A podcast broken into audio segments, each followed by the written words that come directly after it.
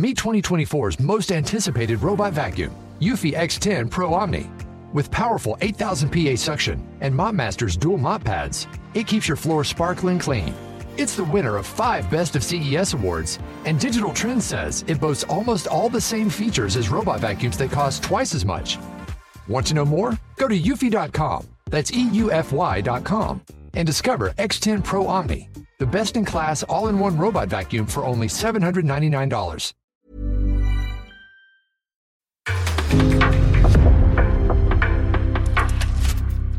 En podcast från Aftonbladet. Avsnittet presenteras av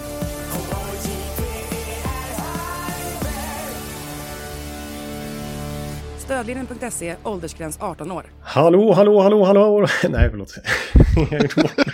Sista det bra. Ja, för sista för säsongen. Ja, man börjar bli risig nu. Ja, vi kör.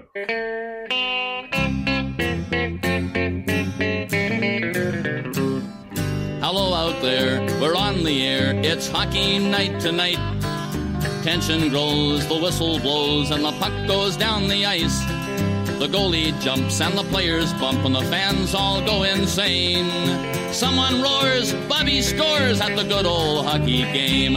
Oh, the good old hockey game is the best game you can name. And the best game you can name is the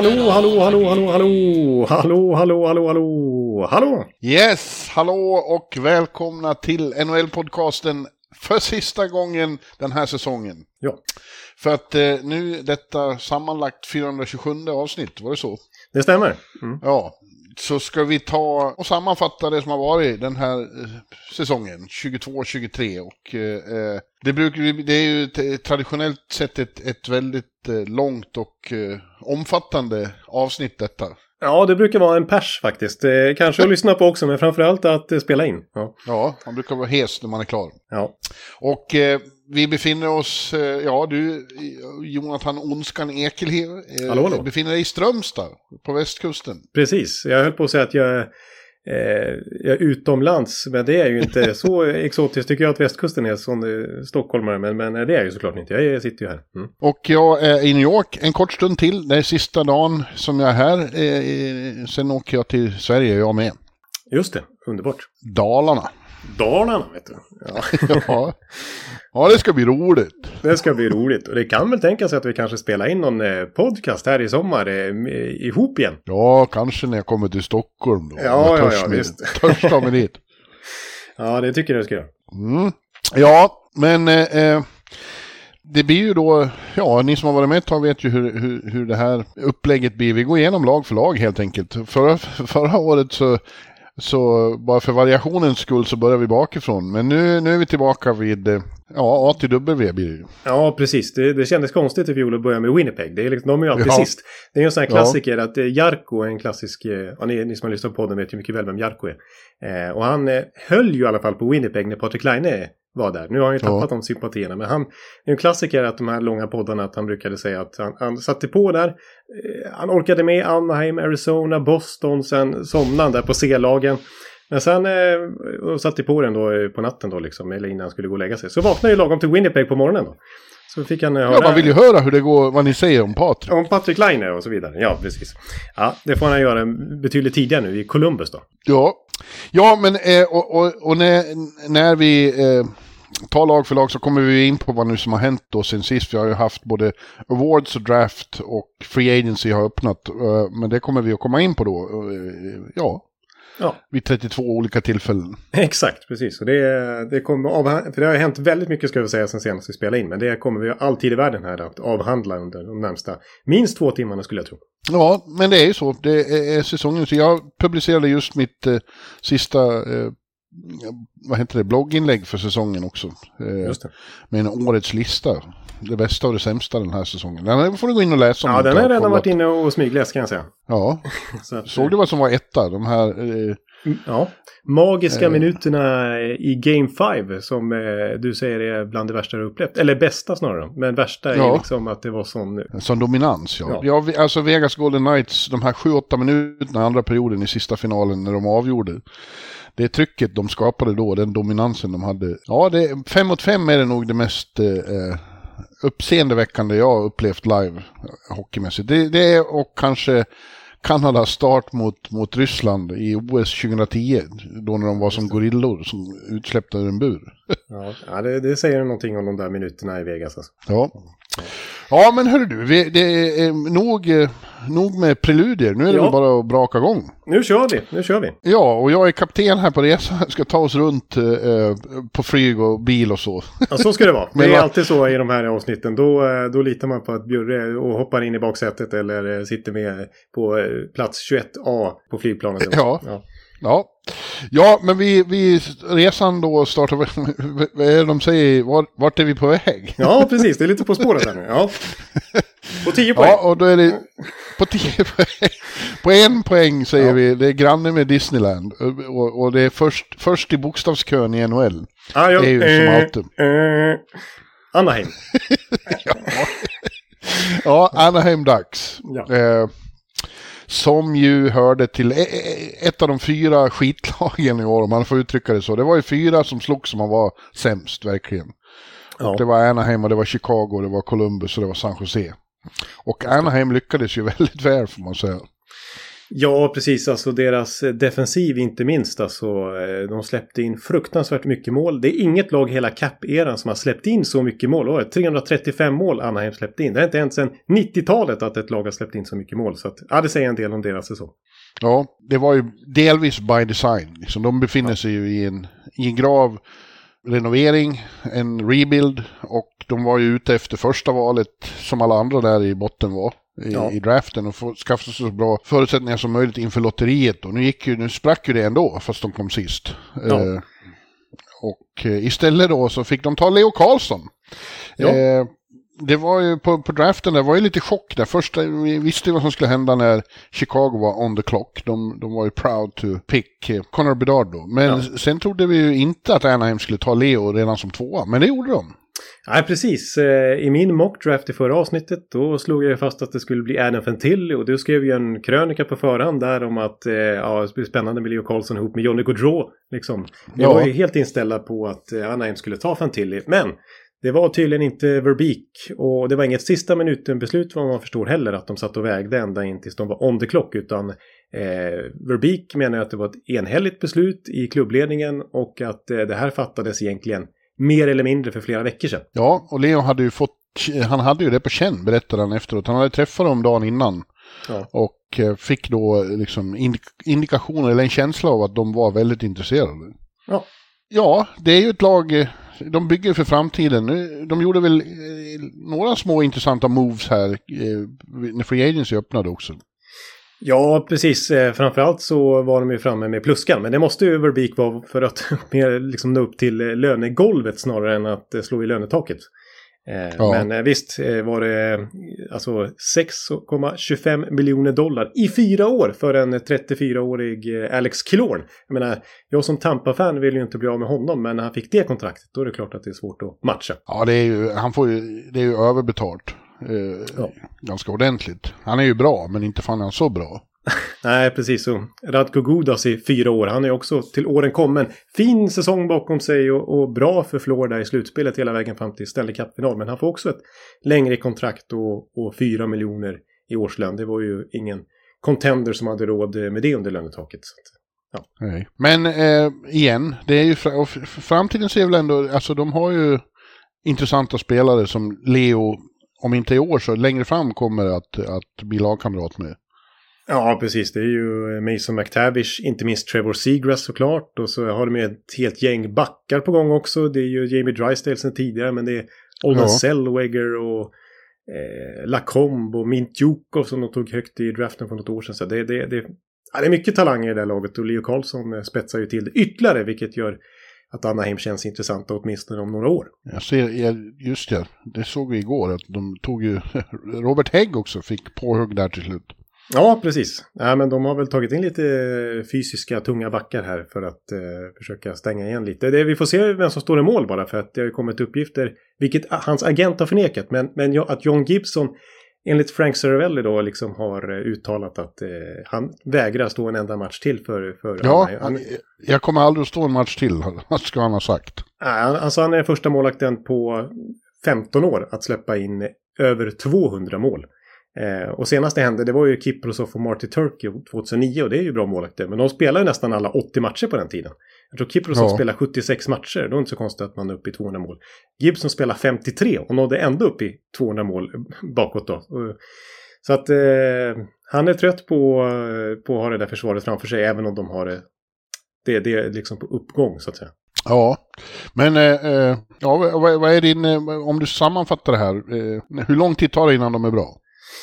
Ja, men jag förväntar mig några år till, och det var därför tror jag att de valde Leo Carlsson också istället för Fantilli, för han kanske är mer redo rent fysiskt, och när vi kommer in på Columbus kan vi konstatera att de har redan skrivit kontrakt med honom, och Jarmo Kekkeläinen förväntar sig att han ska in i topp 6 redan direkt här i höst, och det är inte planen med Leo Carlsson, utan han ska ju spela förmodligen en säsong till i Örebro och liksom etablera sig ännu mer på seniornivå, vilket han redan kanske har gjort, men ytterligare de är beredda att vänta lite liksom.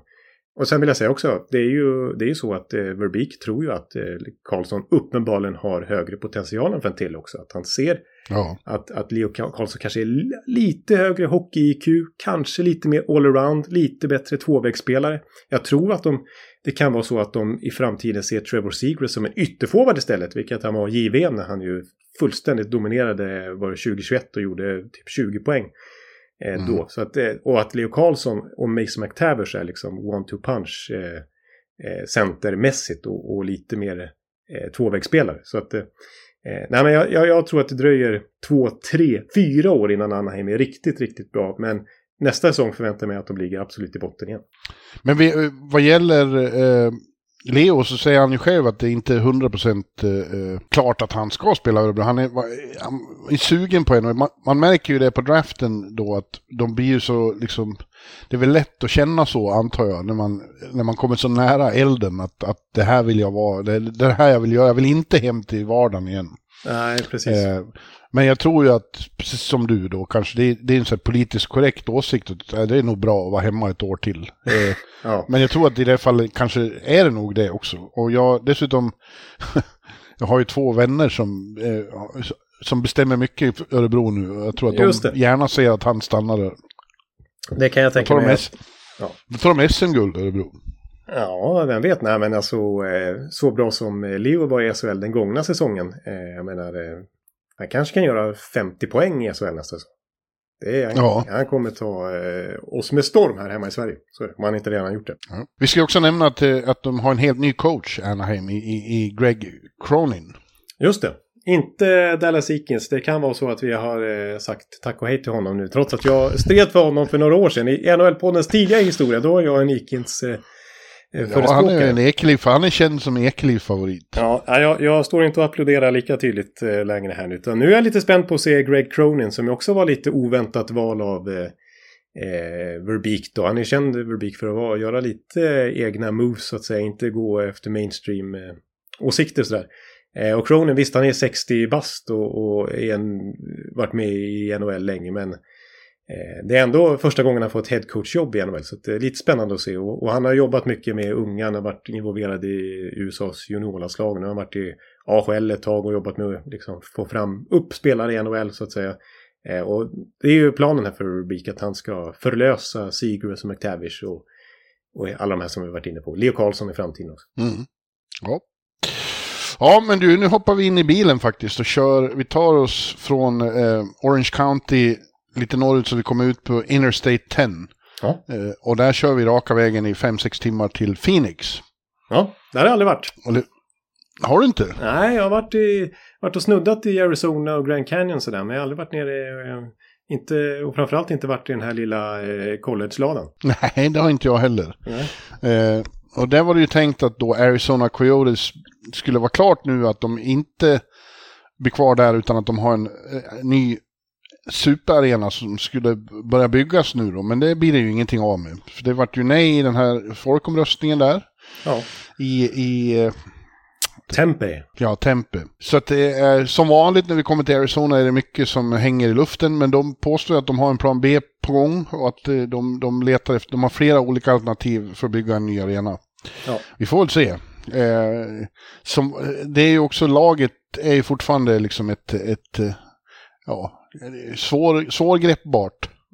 Ja, det som jag tycker är lite positivt här för Arizona, den här off-seasonen i alla fall, efter alla negativa rubriker, det är ju att de har inte liksom ackumulerat ännu fler sådana här kyrkogårdskontrakt och liksom tagit, bara varit så här lönedump för topplag, utan de har ju värvat lite friskt själv och lite spännande med Jason Zucker och Alex Kerfoot och Sean Dursey som gjorde nästan 40 poäng som back i LA förra säsongen kommer till Arizona nu. Jag tycker de ändå... Och Nick Bjugstad. Och Nick Bjugstad är tillbaks. Ja, men det är ändå, det är inga supervärvningar, men det ändå signalerar en helt annan, något helt annat än senaste åren när de liksom bytt till sig med typ Andrew Ladd och sånt där. Ja, och de köpte ut Patrik Nemeth och de köpte ut någon till, va? Ja, det var ju Zach Cashen. Just det. Och nu har vi inga svenskar alls i Arizona. Victor Söderström. Ja, fast han är inte uppsatt i truppen. Jag tror på Söderström. Han fick ändå en hel del chanser till slut nu den gångna säsongen. Och jag i alla fall tror att han kommer spela mycket. Ja. Hoppas det. Men ja, även om du tycker att det är lite bättre värvningar som känns som mer konstruktiva kanske i år än tidigare, som bara har varit för att liksom komma upp till lönegolvet. Ja. Så det är ju inget topplag vi ser ta form. Nej, det är det inte. Och det är alltså en sån sak som vi pratade draft här. Det ska vi säga, de chockade lite. Det ska jag komma in på vilket val Arizona gjorde. Men en sån som de tog, det var väl i fjol. De tog Logan Cooley som trea då. Supertalang. Också bra JVM så här, som förmodligen kommer bli en NHL-stjärna i framtiden. Han har ju fortfarande inte skrivit på något kontrakt med Arizona. För att tidigare sades det att han ville vänta ut den här arenafrågan i Tempe. Och om det inte liksom löser sig där, då kanske han vill begära en trade eller så. Och nu blev det ju så. Och han har fortfarande inte skrivit på något i alla fall. Så vi får se om vi får se Logan Cooley någonsin i Arizona. De har ju varit med om det tidigare, att stora talanger har vägrat skriva på för dem. Blake Wheeler, det är länge sedan, men det är ju ett sånt exempel. Så att, jag menar, det är ju synd när de draftar som bra spelare som Logan Cooley, men han kanske inte ens vill vara där på grund av all osäkerhet. Nej, men det förstår jag. Mm. Det är ju för mycket liksom...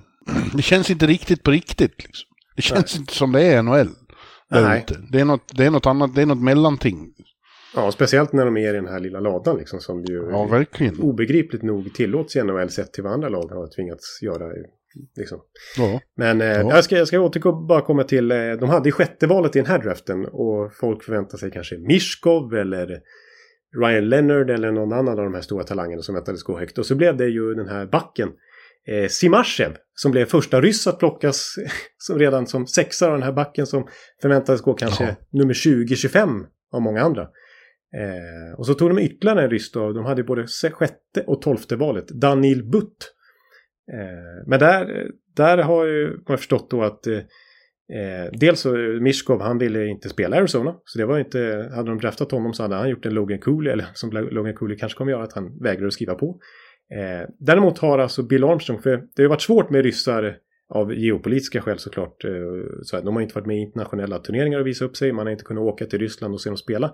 Däremot så visar sig att Bill Armstrong, han har varit i Belarus och sett den här Simashev spela och pratat med honom och pratat med hans familj och sålt in Arizona för honom. Och även Daniil Butt, de två är lagkamrater i Lokomotiv Jaroslavl. Butt. Han borde spela i Montreal. Ja, precis. Och han menar ju då att när han har sett honom i Belarus här och live, och då var han så mindblown, Bill Armstrong här i Germanchen, att han aldrig sett en så stor back vara så duktig skridskoåkare. Och ni kommer få se när han kommer över här till Arizona att det är något alldeles extra, så vi får se. Ja, jag tycker det är tveksamt med ryssar överhuvudtaget, men jag orkar inte ta den diskussionen. Nej, precis. Nej.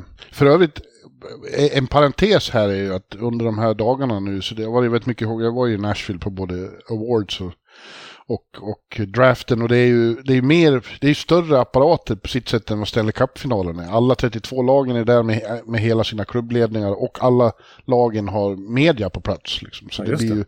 Det är mycket större på sitt vis än Stanley Cup-finalen. Och man hamnar i mycket diskussioner. Och vad gäller Arizona då, så NHL vill ju inte flytta dem helst. Men däremot så kommer det att bli fler expansionslag. Det är alla helt övertygade om. Ja. Vilket ju är konstigt. Det känns ju som att 32 är väldigt lagom. Ja. Men nu är det ju så med de här entréavgifterna som de här två lagen har. Alltså Vegas betalade 500 miljoner, Seattle 650 miljoner. Nästa gång blir det 1 miljard. Ja. Och det är inkomster som ligan inte har någonting emot. Nej, precis. Det är dessutom inkomster de inte behöver dela med spelarna. Nej, precis. För det räknas inte som hockey-related revenue, utan det är sånt som går rätt in i fickorna på ägarna. Som det ja, så det tar sig helt enkelt om 4 nya expansionslag inom några år. Alltså det blir 36 lag. Oj. Ja, det är ju extremt mycket. Och, ja, Salt Lake City verkar ju allra närmast. Och så har det pratat om Houston och Kansas City. Och kanske Quebec till slut, vem vet. Men... Ja, eller till lag i Toronto. Ja, Sacramento har det pratats om också. Sacramento? Ja. Är det sant? Ja. Ja, det hade jag missat helt. Ja, men deras NBA-ägare där, att de har arenan klar och en ägare som kanske kan tänka sig ett NHL-lag. Ja. Men det som måste nämnas då, det är ju väldigt tidigt så här innan det ens har hänt. Men jag menar, då kan de inte fortsätta bara ha 16 lag i slutspel. Det kommer ju påverka hela formatet i NHL, tror jag, om de tar in 4 lag till. Ja, och dessutom kommer det att vattna ur hela ligan. Det kommer att bli sämre. Ja, exakt. Det blir ju... det kommer att vattna ur SHL ännu mer. Och så det behövs ju... Ja, det är 100 spelare till. Ja. Nej, det låter ju lite spännande med nya lag och sådär. Men det är ju för mycket nu egentligen. Så att där vill man sätta stopp för Gary Bettman och tycka att de inte ska vara så giriga. Ja. Hör du, nu tar vi oss till Sky Harbor i Phoenix och tar en direkt flight från därifrån tvärs över kontinenten ända upp till Boston, högst upp i nordöst. Ja. Landar på Logan Airport som ligger väldigt nära downtown, så det är bara en taxi rakt ner till North End där vi har TD Garden och där bor Boston Bruins. Ja, men det skulle jag gärna befinna mig nu. Det är ju vackert. Arenan ligger verkligen mitt downtown. Och fint där med kanalen som går. Jag gillar Boston. Ja, det är mycket fint i Boston. Och de hade ju då en säsong som både var underbar och en mardröm. De slog rekord i antal poäng och segrar och var otroligt dominanta från start till mål i grundserien. Och sen var det magplask direkt mot Florida i slutspelet. Det var ju ett bedrövligt slut. Men bra var de ändå. Nu är ju frågan vad som händer i fortsättningen. Det är en lite skakig off-season igen. Ja, det är precis. Det är som i fjol. Alltså. Då motbevisar de oss när säsongen väl kom igång. Men det känns lika skakigt nu, tycker jag. Ja, till att börja med så är det ju då... Vi vet inte vad som händer med Patrice Bergeron och David Krejci. De har inte lämnat beskeden och det dröjer nog innan de gör det. De vill känna efter om de verkligen har en säsong till i sig. Framförallt vill man ju ha tillbaka Bergeron då, såklart. Men... frågan är ju då om han fick blodad tand av en så bra grundserie eller om det var för bedrövligt med slutspelsförlusten. Han måste komma fram till det. Vad tror du? Han är ju fortfarande hur bra som helst och vinner Selke Trophy igen. Alltså rent kvalitetsmässigt så är han fortfarande en elitcenter i ligan. Framförallt defensivt såklart. Verkligen. Men, så att det finns ingen anledning för han att lägga av sådana skäl. Men han börjar bli lite till åren nu och kanske får andra prioriteringar. Han har ju gått och funderat så här flera somrar nu. Det kanske till slut är dags, vem vet. Men jag tror ändå kanske att han fortsätter. Men, Ja, jag får också en känsla av det faktiskt. Ja. Men det är också så att de inte har kunnat, de har tvungna att göra sig av med folk av lönetags tekniska skäl här och flera som de inte skulle ville bli av med. Nej. Framförallt hade de ju gärna behållit, tror vi då, Tyler Bertuzzi. Som ju var en stor tillgång, men det gick inte. Och samtidigt har man då tvingats göra sig av med Taylor Hall och Foligno och vem mer? Ja, det är ju alla de här deadline-förstärkningarna. Alltså, Orlov, just det. Bobby Orlov, eller vad sa vi? Ja. Och Hathaway kom in där också. Man får ändå första runda val för Bertuzzi och Orlov och nu är de redan borta. Så att, lite svajigt känns det nu. Och nyförvärven som kommer in är ju inte riktigt samma klass. Alltså det är rätt... Nej, framförallt så höjer den medelåldern känns som. Milan Lucic kommer tillbaka och Kevin Shattenkirk dyker upp där. Ja, och James Van Riemsdyk. Det är liksom, hade det varit off-season 2015, då hade man känt att det här är ju kalas. Men nu är det ju marginella spelare i ligan. Ja, faktiskt. De är komplement allihop. Ja. Men det är ju samma, alltså nu ska man inte begå samma misstag som i fjol och säga att det här är inte, de har ju otroligt många bra spelare också. Hampus Lindholm vill jag påpeka, när vi fick alla awardsrösterna så visade det sig att han var ju faktiskt 4 i Norris Trophy-racet. Ja. Före McAvoy till exempel då. Ja, han gjorde ju en kanonsäsong och fortsatte ju även när McAvoy kom tillbaks, för att Hampus Lindholm var ju första back i början där när McAvoy var skadad och Boston fick sin rivstart, och redan då visade ju verkligen Lindholm att han är en riktig klassback, och att Boston gjorde helt rätt som gjorde en stor investering i att trada till sig honom och skriva långtidskontrakt. Han, jag menar, 4 i Norris-omröstningen. Ja, ja. Och de valde också att behålla båda målvakterna. Det var ju mycket prat om att just av på grund av lönetaket då, att de kanske skulle offra, ja, förmodligen Swayman då, och behålla Vezina Trophy-vinnaren Linus Ullmark. Ja, han fick ju priset på galan. Ja. Som hämtat. Han var mycket lycklig och glad över det. Vi ska dock poängtera att Swayman har inte skrivit på än. Men det är ju ingen som ser ut att vilja trada. Alltså Sweeney har ju varit ute. Han har fått lite kritik här nu. Och att lagbygget är svajigt som sagt. Och att det är mycket frågetecken. Men han säger då liksom. Det är fortfarande ett av ligans bästa målvaktspar. Det är Hampus Lindholm och McAvoy på backsidan. Det är Jim Montgomerys spelsystem och struktur i defensiven. Och det är David Pasternak är ju kvar. Vars nya jättekontrakt kickar in nu, så att han menar ju då att det är lätt att stirra sig blind på det som har försvunnit, men det är fortfarande väldigt mycket bra kvar. Det är inte så att de ska bli något bottenlaget plötsligt, Boston. Nej, absolut inte. Men ja, det ser inte lika bra ut som det gjorde innan de åkte ur, om jag säger så. Nej, verkligen inte. Inte alls samma känsla. Du säger någonting om det här flat cap-worlden och... Worlden, det var svengelska. Det var en av de grövsta. Ja, det där var inte bra. Jag kände att jag fick dåligt samvete direkt. Men att, världen kan man säga. Ja, det hade varit mycket bättre. Ja, men Taylor Hall för $6 miljoner. Kanske lite överbetalt, men det är inget groteskt kontrakt tycker jag. Och att man måste i princip skänka bort honom till Chicago. Det säger en del om hur lite löneutrymme det finns bland topplagen i NHL. Ja, vi har ju sett många sådana exempel. Ja. Vi får se. Men det blir ju väldigt spännande att få höra om Bergeron inte kommer tillbaka, så är det ju ett hårt slag. Ja, då är det ju, jag menar, då är Pavel Sacha plötsligt första center, eller Charlie Coyle eller Morgan Geekie som kommer in som fjärde center i Seattle och kanske får en oväntat stor roll i Boston helt plötsligt. Då är det ju, ja, då ser det tunt ut verkligen, framförallt på centerpositionen. Men ja, vi får återkomma till dem när vi är tillbaka i höst. Det blir spännande att se hur lagbygget ser ut då. Yes. Ja, nästa avsnitt, riktiga avsnitt vi gör, då kommer också vara långt. Då ska vi gå igenom alla lag en gång till. Ja, precis. Men då delar vi i alla fall upp det liksom division för division. Så då kan vi verkligen syna ännu mer lag för lag, så att säga. Nu blir det lite mest det hetaste som har hänt här på slutet. Yes. Nu åker vi tillbaka till Logan Airport och tar en commuter flight österut till Buffalo. Ja. Man kan köra också, men det är längre än man tror från Boston till Buffalo. Ja. Så vi tar en snabb flight till downtown Buffalo, där vi har då Buffalo Sabres som ju inte gjorde så jättemycket och inte behövde göra så mycket heller. När Free Agency öppnade var ju känslan. Ja, men jag hade nog lite förhoppningar på dem, och det snackades om målvakt, det snackades om riktig topp 4-back, alltså trada för en sån som Noah Hanifin eller trada för Brett Pesce i Carolina, eller kanske Connor Hellebuck som målvakt, vem vet. Men det är inte den typen av namn som har kommit in. Nej, det är Eric Johnson och Connor Clifton. Ja.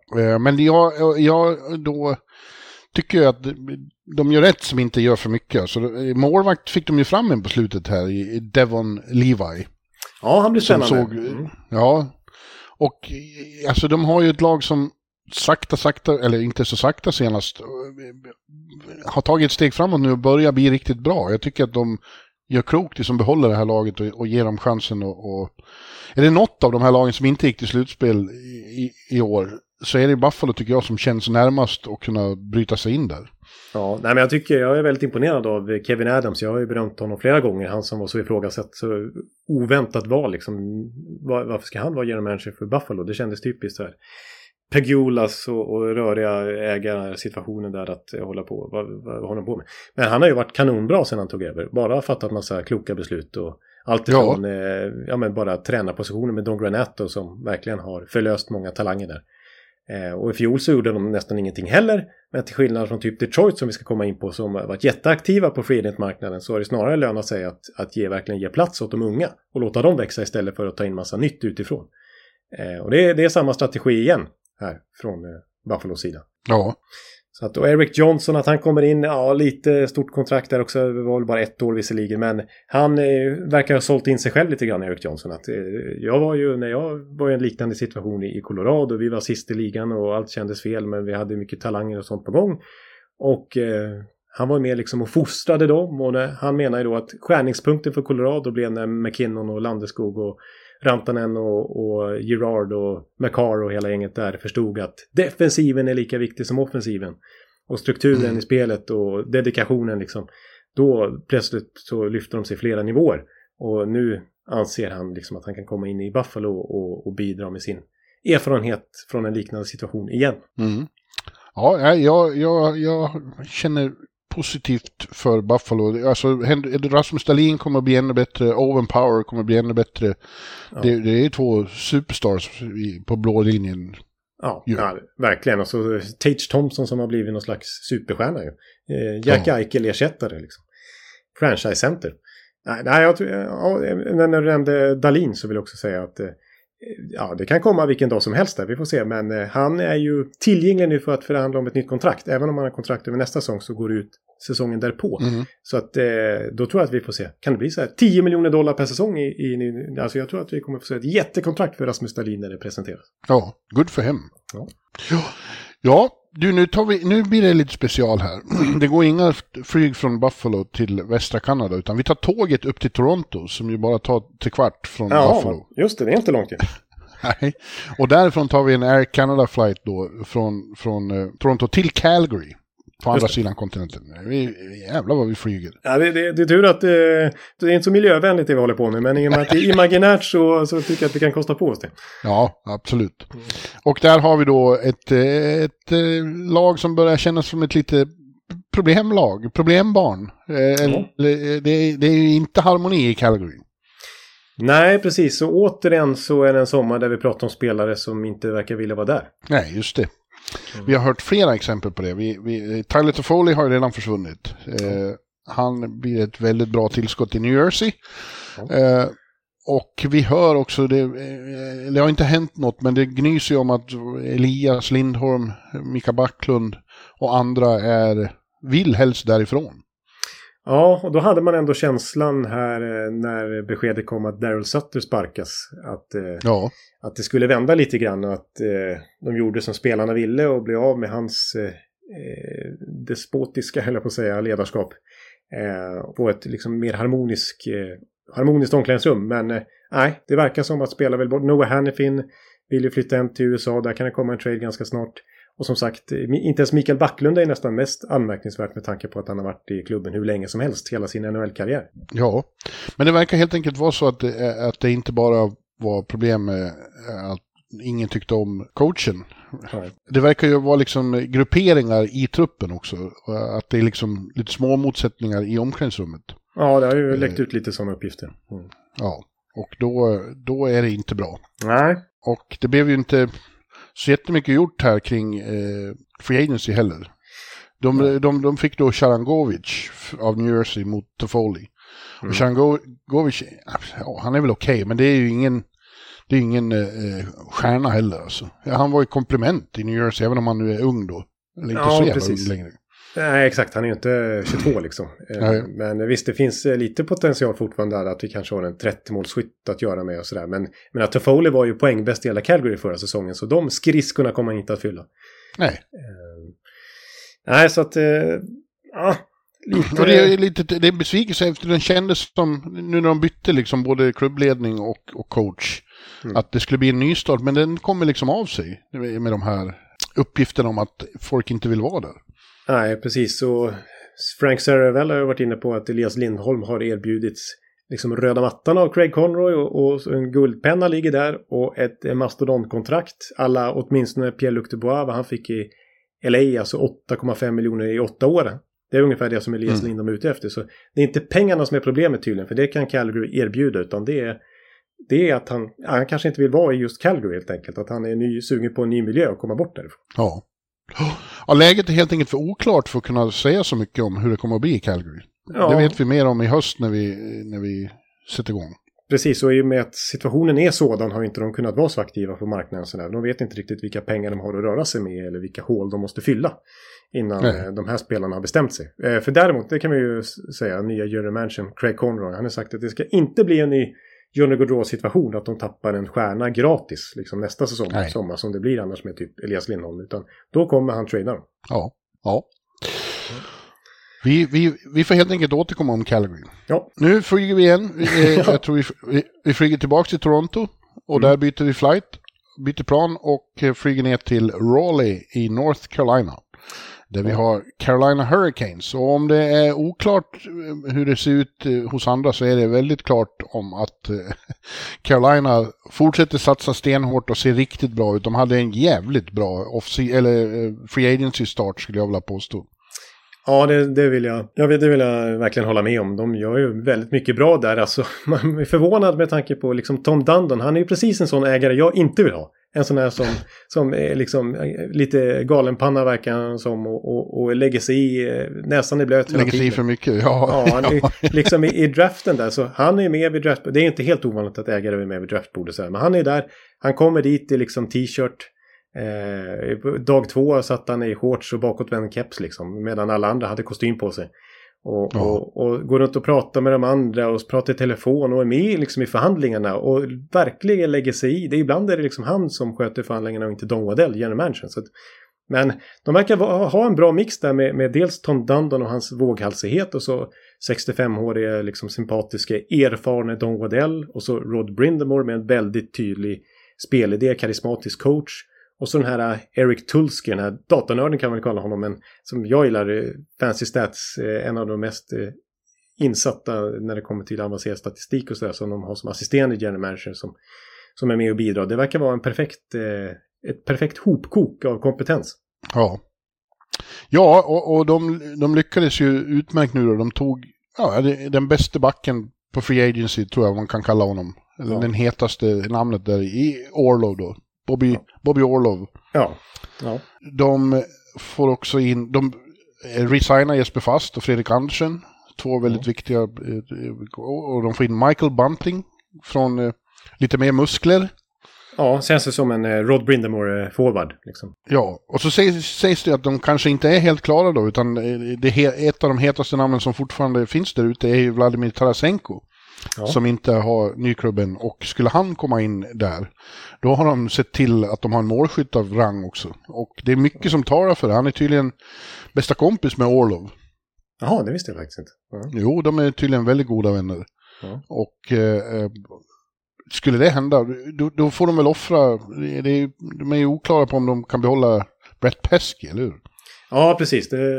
Han har ju bara 1 år kvar på kontraktet och vill ha en löneförhöjning, och det är väl mycket som tyder på att han ryker i så fall. Men det som är imponerande med Carolina också, det är liksom när de skriver kontrakt med spelare så är det oftast inte sådana här överbetalda 8-årskontrakt. Utan till exempel Orlov, de vinner dragkampen om honom. Det är en hög cap hit på nästan $8 miljoner. Men bara 2 år. Otroligt smart att liksom hålla nere termen som de lyckas med hela tiden. Det är imponerande. Ja. Ja, jag tycker det känns som de har stärkt sina aktier.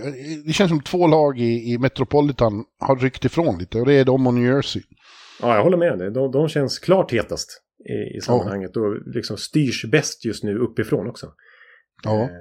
Sen har det faktiskt nämnts Erik Karlsson här. Ja. En hel del kring Carolina, men jag förstår inte riktigt de rykten. Det är klart att Erik Karlsson skulle vara häftig, men de har, vi såg ju liksom när ska Brent Burns och Karlsson återförenas igen i så fall liksom. Så fort Brent Burns lämnade, och då vann ju Erik Karlsson Norris Trophy liksom, och vi såg ju hur Burns hade en kanonsäsong ihop med Jacob Slavin i Carolina. Och sen är det faktiskt så att det är ju en spelare till, en apropå högerfattade backar, precis som högerfattade offensiva backar, precis som Karlsson och Burns, så är ju en sån till i praktiken klar, vilket kommer att offentliggöras 9 juli sägs det. Tony D'Angelo kommer tillbaka. Just det. Och det var ju för att det var mindre än ett år sedan. De tradade honom till Philadelphia och nu ska han tillbaka. Så har NHL klivit in där och sagt att så snabbt får ni inte agera. Liksom, de misstänker circumvention även om det inte är det. Men det speciella här är ju att Flyers alltså betalade ett andra runda val, ett tredje runda val och ett fjärde runda val till Carolina för att få rättigheterna till Tony D'Angelo. Skriv ett stort kontrakt på $5 miljoner per säsong. Ett år senare, efter att det totalt har skurit sig med John Tortorella, och han var såklart petad i slutet av säsongen, vilket vi förutspådde vid den här tiden i fjol, så kom han tillbaks till Carolina för halva lönen. Alltså Philadelphia är beredd att behålla hälften för att bli av med Tony D'Angelo. Så det säger lite grann om hur respektive klubb är skött. Nu har vi kommer komma in för Philadelphia, ser bättre ut nu med Danny Breer, men oj vilken skillnad i organisatorisk kompetens. Ja, men det är lyckat för D'Angelo att komma tillbaka. Det verkar ju bara vara med Rod Brindamore det fungerar. Ja, lite. Han fick ju pli på honom. Precis, och det var därför Philadelphia liksom ville betala så mycket för honom, för att han gjorde en så pass bra säsong i Carolina. Ja, mycket positivt med Carolina, och det är som sagt inte klart än. Det kommer nog ytterligare ett stort namn. Om det är Carlsson eller Tarasenko får vi se. Ja, men jag tycker som sagt snarare Tarasenko, för jag menar de hade redan mest backmål i hela ligan förra säsongen. Det vi pratar ju alltid om den här snipen framåt liksom. Ja. Då känns ju Tarasenko som värd att lägga pengarna på snarare. Ja, då är de tidig Stanley Cup-favorit för mig. Ja. Final mellan Carolina och Colorado. Ja, okej. Okay. Ja, nu tar vi en flight igen. Från Raleigh till Chicago går det definitivt flighter, så vi hoppar på ute på Raleighs fina flygplats och landar på O'Hare, som är allt annat än fin. Men, och sen får vi sitta i köer som fan in till downtown Chicago. Oj. Ja, men vi kan behöva lite. Till the loop. Och ute i United Center där vi har då Chicago Blackhawks. Ett sorgebarn det också på sitt sätt. Men nu blåser det väl till slut positiva vindar där också. För de fick ju då första valet i draften och tog såklart Connor Bedard. Ja. Och han... Det är ju som att få Connor McDavid. Pittsburgh fick Sidney Crosby. Det är samma känsla. Ja, men han bedöms ju som en generational talent liksom. Ja. Och ser man hans siffror i juniorkarriären hittills så är det ju på den nivån liksom. Det är ju fullkomligt överlägsen, och alltså bara JVM liksom, ingen annan kanadensare har gjort så mycket poäng tidigare. Och i VHL har han fullkomligt, alltså han vinner poängligan med 50 poängs marginal liksom. Ja, och han kommer att spela nästa säsong, eller hur? Så är det precis, alltså det är ju som du säger, när vi kommer nu ända vägen fram till United Center så är det ju tapetserat med Connor Bedard, det är liksom, ja så är det ju. De sålde liksom hur mycket säsongskort som helst bara när de vann draftlotteriet. Liksom, så det är verkligen som du säger, det är Windy City, det blåser positiva vindar. Jag försökte vara lite roligt. Ja. Men... Och nu har de ju då också, det har kommit in några namn här nu. Taylor Hall till exempel då, som vi nämnde. Ja. Och Corey Perry kommer från Tampa. Ja, alltså, han har blivit en riktig journeyman, Corey Perry. Ja, efter att ha varit en Anaheim-legendar får man väl säga, så har han studsat runt i 4 klubbar till sedan dess. Ja. Men ja, alltså, det låter ju konstigt. $4 miljoner för Corey Perry i Chicago när han hade 1 miljon i Tampa. Och Nick Foligno som vi var halvpetade där på slutet i Boston. $4 miljoner i Chicago. Det låter mycket, men samtidigt så... Ja, de måste också upp... De måste ju betala till golvet åtminstone. Ja, exakt. Och de är ju naturligtvis överbetalda. Så är det ju. Det erkänner de nog själva till och med. Men jag tycker det är smartare av Chicago att agera så... och bara skriva 1-årskontrakt än att göra som typ Anaheim och skriva 4 år med Alex Klorn som är 35 bast liksom. Sitter man ju kvar med det här kontraktet flera år till, då är det bättre att överbetala 1 år liksom. Tycker jag. Så att, och Corey Perry och Foligno kommer väl in för att vara lite pappor i ett ungt lag och liksom show the ropes för Bedard och gänget liksom. Och Taylor Hall som de som sagt fick mer eller mindre gratis från Boston av lönetagstekniska skäl, han kommer förmodligen vara lekkamraten till Connor Bedard. För är det någon som är van att spela med draftetter så är det ju Taylor Hall. Själv draftetta en gång. Exakt, han är själv draftetta 2010 och sen dess har han spelat med Connor McDavid såklart, med Ryan Nugent Hopkins som var etta, med Nile Jakupov, vilket man har svårt att förstå så här i efterhand att han var draftetta en gång i tiden, med Nico Hischier och Jack Hughes i Devils och nu med Bedard helt enkelt. Så att, ja. Taylor Halls karriär är ju intressant. Han är den enda... Jag läste nu att han är... Det är första gången på otroligt länge en draft-etta har spelat för 6 olika lag. Men det har han ju nu. Ja, de är ju liksom i regel franchise-spelare som kanske förblir i samma lag hela karriären. Ja, men han har varit både i Edmonton, New Jersey, Buffalo, Arizona. Det är något mer. Ja, det är nu då i Chicago. Ja. Ja. Ja, och så i New Jersey där så vann han ju Hart Trophy ett år som hela ligans MVP. Liksom. Det är svårt att förstå nu. Men så, jag menar, du och jag var ju helt fascinerade av honom när vi såg honom på plats. När han dominerade varenda byte en gång när du och jag var där. Ja, verkligen. Ja, ja det är ett bra namn för Bedard. Men de kommer inte att vara jättebra den här säsongen heller. De har ju svårt att se. Titta på backsidan liksom. Nej, det ser svajet ut. Verkligen, utan det kommer dröja några år till. Kanske om de hade typ behållit en sån som Alex DeBrincat i fjol. Ja. Så de kanske varit lite mer... Nej, det hjälper inte backsidan visserligen. Nej, de har ett tag kvar Chicago innan de är riktigt en riktig utmanare. Men visst känns det spännande nu med Bedard och följa honom den här säsongen och se hur mycket poäng han kommer upp i efter all hype. Ja. Well, ny flygning Ekliv. Nu tar vi oss ut igen i den förbannade trafiken till O'Hare. Och så flyger vi till Denver. Och det är lika där. Den flygplatsen ligger så långt från centrum som man begår den. Men jag tror vi tar tåget in. Det går snabbast. Okay. Och så kommer vi till downtown Denver och Ball Arena som heter nu. Gamla Pepsi Center. Och där har vi fjolårets Stanley Cup-mästare Colorado Avalanche. Ja. Och vad säger Ekliv då? Det känns ju som att vi flyger långt och vi flyger uppåt i tabellen också. Ja, det gör vi. Så det gör vi definitivt. Nej, men jag tycker att Colorado har agerat ganska klokt här. Inga sådana där jätteflashiga värvningar. Och det är rätt vanligt tycker jag med Colorado att de agerar så. Men ganska smart här. Lite spännande med Ryan Johansson som vi var inne på i förra avsnittet då, som de får för halva lönen från Nashville och ska försöka fylla det här andra centerhålet efter Nathan Kadri. Är väl lite frågetecken trots allt. Men bara för 2 år sedan så var han ju uppe över 60 poäng i alla fall, Johansson. Och det finns ju en Columbus-koppling här som du brukar göra när Chris McFarlane General Manager i Colorado som jag har tagit över efter Joe Sakic. Även om Joe Sakic han är ju president of hockey operations, han har fortfarande mycket att säga till om. I allra högsta grad.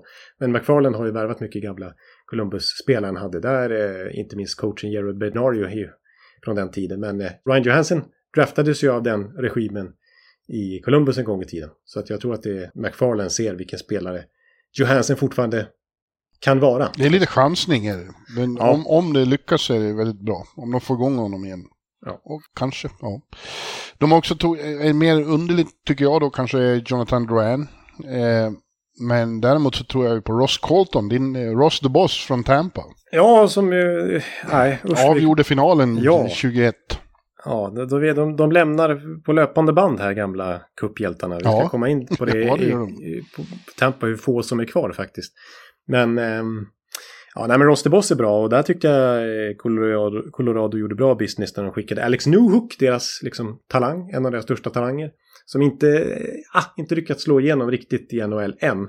Skickar honom till Montreal, får ett första och andra rundaval i utbyte, skickar andra rundavalet till Tampa och får Ross Colton. Så för Alex Newhook fick de i praktiken ett första rundaval och Ross DeBoss. Så att det tycker jag var, och han kommer passa i Colorados snabba spel tror jag, så att, bra värvning. Och Miles Wood från New Jersey. Från dem också. Ja, där var jag förvånad över längden. 6-årskontrakt för Miles Wood. Ja, det är inte riktigt värd. Nej, precis. Men där, det påstås ju vara en spelare som Colorado har jagat länge. Och när de identifierar spelare de tror på, som man själv tycker är så, då brukar de ofta få rätt. Alltså tänk till exempel Nisushkin, utköpt av Dallas efter 0 mål. Men Colorado var väldigt sugna på honom och liksom, vid trade-deadline här innan de vann kuppen förra året då, så var det ju snack om Claude Giroux och de här spelarna som Colorado skulle gå efter. Då går de hårt efter Artturi Lehkonen istället för att han tror de kommer passa deras spel. Ja. Jonathan Drouin vill jag bara slänga in också. Det är ju Nathan McKinnons gamla radarpartner från juniortiden, så att det är väl Nathan McKinnon som har tagit dit Drouin på ett minimumavtal, så det är ju en ren chansning och det kostar inte så mycket om det inte flyger. Ja, just det. Ja, det är tråkigt att Gabriel då saknas. Han kommer att missa den här säsongen också med all säkerhet. Eller den säsong som kommer. Och sen får vi se om han lyckas komma tillbaka efter att ha varit borta 2 säsonger. Det är tufft. Ja. Men han saknas ju, tror jag. Men det är fortfarande så att om de får lite mer flyt med skador än de hade i år, så kommer de ju absolut att vara en contender igen. Ja, men det tror jag också. Verkligen. De är på, det är fortfarande verkligen den nivån, så är det bara. Sen tror jag att de kanske gör någonting mer. De har fortfarande lite löneutrymme i och med att de kan sätta Gabriel Landeskog på long time injury reserve. Att de skulle kunna, ja men typ nu verkar inte Tarasenko vara tillgänglig, men att de skulle kunna försöka och hugga någon på ett ettårskontrakt. Patrick Kane. Ja, precis. Ja. Något sånt. Thomas Tatar, ja, någonting sånt till. Patrick Kane ska vi nämna, han har ju inte skrivit något nytt kontrakt än heller, men det är ingen brådska för hans del, för han kommer att missa första delen av säsongen. Han ska göra samma slags höftoperation som Beckis har gjort. Oh, okay. Så att det dröjer nog länge innan han skriver på någonstans. Ja, nej, men det har jag förstått också, att han kommer inte skriva på förrän han är redo för spel igen, eller i princip, utan inte här nu välja redan i sommar, utan det blir nog först i höst som vi hör någonting om Patrick Kane. Yes. Ja, och vi fortsätter flyga som dårar, och nu flyger vi faktiskt tillbaka till Chicago, för det går inga direktflyg mellan Denver och Columbus, tror jag. Utan vi åker tillbaka till hemska och här, byter flight och flyger ner till Ohio. En kort sista flight, och där hamnar vi då i Columbus och Columbus Blue Jackets. Ja. Det är den stora nyheten då, eller ja, det är väl två, att de inte fick Leo Carlsson, utan de fick istället Fantinelli. Ja, Fantilli. Ja. Fantilli. Nej, nu kommer han heta Fantanilli. Fantanelli, ja, det lät ju, det var bättre svung i det, tycker jag. Så att, ja, Fantanelli i Columbus. Och så då att, nu har de ju då presenterat Mike Babcock som coach. Han återkommer, monstret från Detroit och Toronto. Ja. Ja, det känns... Ja. Han påstår att han har utvecklats så att han kommer att vara bättre på att kommunicera. Men vi får se. En zebra. Det är svårt att få bort ränderna. Ja, vi pratade lite om det förra veckan och jag är ju kritisk. Jag håller med dig att man förtjänar väl en andra chans om man då visar att man har lärt sig någonting. Men det jag motsätter mig lite här, dels är ju presskonferensen han håller där han fortsatt inte liksom ber om ursäkt riktigt. Nej. För sitt beteende, och han vägrar ju erkänna några av incidenterna som han utpekas för. Det kanske, han har ju rätt i sin version och vem vet, men det är så många som har konkret kommit med exempel på hur han har betett sig, så det känns som att han inte riktigt vill kännas vid det, och kan han inte helt erkänna sina fel så undrar man om han verkligen har lärt sig. Ja, det kommer att framgå rätt så kvickt förmodligen. Ja. Det är intressanta... Ja, det blir ju han och Patrik Laine då. Ja. Patrik Laine hade vissa problem med John Tortorella, milt uttryckt. Så var det. Och nu kommer det in en annan mycket bestämd man. Så vi får se. Ja, men Babcock kan bli bättre. Ja, precis. Jarko kommer in och flikar in där. Ja, det är bra. Ja, vi får tro på Jarko då. Ja. Men Fantinelli där, det är ju som du säger, det är ju ändå spännande. Och apropå tapetsera arenan med ett nytt affischnamn, så är det ju så i Nationwide där. Det är en enorm 20 meters plansch på Fantilli, ska jag säga då. Och han, det verkar som att han att han ska, nej men de har redan skrivit kontrakt med honom. Han har redan fått nummer 11. Han ska ju in i laget, säger Jarmo Kekkeläinen, eller så länge han tar chansen på campen. Man kommer få alla förutsättningar. Det kan till och med bli så att första kedjan Babcock ställer upp med när vi kommer till oktober är Gaudreau, Fantinelli och Patrik Laine då, helt enkelt. För Jarmo Kekkeläinen har sagt i alla fall att he's not coming in to be a checker. Liksom. Det är inte tanken att Babcock ska slänga ner han med liksom Eric Robinson i fjärde kedjan, utan han ska få spela i sin roll. Ja, i övrigt då, de tar in prover av honom, kan de ju ha om de vill. Ja, apropå liksom moraliska beslut och så här. Ja, jag vet inte. Ja, det är svårt att bedöma Columbus. De var inget bra i år. Men det är möjligt att de kan liksom trängas uppåt i tabellen med det här laget. Ja, men jag tror faktiskt ändå att de kommer vara klart bättre i alla fall. Vi ska ju nämna Damon Severson som kommer in på ett stort kontrakt också från New Jersey. Det är en bra back. Sen om man värderar kontraktet 8 år så här, det är tveksamt. Men Men Babcock kommer ju sätta en defensiv struktur, det kan man ju räkna med. Nu fick ju Anaheim alla negativa rubriker för att de hade släppt in mest mål på hela 2000-talet. Näst flest mål på hela 2000-talet. Ja, det är Columbus den här säsongen också. Så mycket läckte de. Så att de måste verkligen göra någonting åt sin defensiv, och det ska ju Proborov och Siverson och inte minst Babcock försöka lösa nu. Och så måste Merzlikins snäppa upp i kassen också. Just det. Och så får vi se om Fantilli är the real deal från start, som det har sagt, så att han är väldigt NHL-redo och att Gaudreau verkligen kan komma till sig rätt nu, att Laine ska funka under Babcock och så här. Det är en hel del frågetecken, men det kan bli utropstecken om de får allt och klaffar det. Yes, ja, det kan de. Ja, nu tror jag att vi flyger faktiskt, vi får då ta en Southwest-kärra, det är trångt och jävligt, men det är inte så jättelångt. Några timmar får vi stå ut med det på vägen ner till Dallas-Fort Worth flygplatsen, och där tar vi en hyrbil och kör in till Dallas, till The Big D. Ja. Och där har vi då Dallas Stars i American Airlines Center, och de var ju inte långt ifrån, de kom till konferensfinal och såg väldigt bra ut. Hade de stött på någon annan än ett Vegas on a mission, så hade de kunnat gå till final. Och har inte gjort så jättemycket, förändra så mycket, de behöver inte det heller, känns det som. Nej, och det de väl har gjort tycker jag, det är ett fynd att få Matt Duchene. De tappar Max Domi som var en bra deadline. Just det, Matt Duchene kommer in. Men Matt Duchene kommer in på bara 3 miljoner på ett ettårskontrakt. Ja, Nashville köpte ju mycket överraskande ut Matt Duchene. Mm. Det fanns det inga signaler om alls. Nej. Han har ju studsat tillbaks. Visst, det var ett problemkontrakt, sades det tidigare med Matt Duchene, men så, jag menar, inte den gångna säsongen, året innan där när alla Nashville-stjärnor hade bra säsonger. Då, när han gjorde 86 poäng då, Matt Duchene, det är det mesta en Nashville-spelare någonsin har gjort. Av en forward alltså. Jose har gjort mer poäng, men av en forward. Ja, de ser väldigt starka ut, Dallas. Och de har ju unga spelare som Jason Robertson och White Johnson som rimligen bara kommer att bli bättre. Och Miro Heiskanen kanske kan ta ytterligare kliv också. Miro har de ju en Norris Trophy kandidat i. Han var ju ruskigt bra i slutspelet när han spelade något så fruktansvärt mycket. Ja, precis. Så Ottinger var ju lite ojämn i slutspelet. Det känns som han tröttnar lite efter för stor arbetsbörda, men det är ju också man är inte orolig för målvaktssidan heller, så att säga. Nej, det är en contender vi har i Texas, helt klart. Ja, jag skulle hoppas att de gör sig av med den sure Ryan Suter och att Nils Lundqvist får en ordentlig chans kommande säsong istället för den där som begick grova misstag mot Vegas och orsakade flera mål, baklängesmål, Suter. Ja. Och tar ju aldrig på sig, verkar ju vara en otroligt sur typ. Ja, precis. Det fanns väl anledning till att Bill Guerin köpte ut honom från Minnesota för att ändra kulturen lite grann. Ja.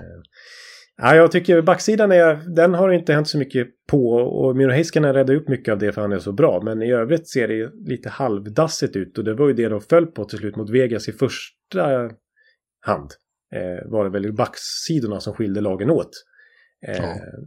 Det är åtminstone positivt för Nils Lundqvist, för han har inte fått någon ny konkurrent sådär, utan det kan vara så, och jag har förstått det lite som att de ska försöka ge Nils Lundqvist mer chanser kommande säsongen. De tror ju mycket på honom, offrar trots allt ett första rundeval för honom för mindre än ett år sedan. Så att kan vara så att vi får se ett litet genombrott från hans del kommande så.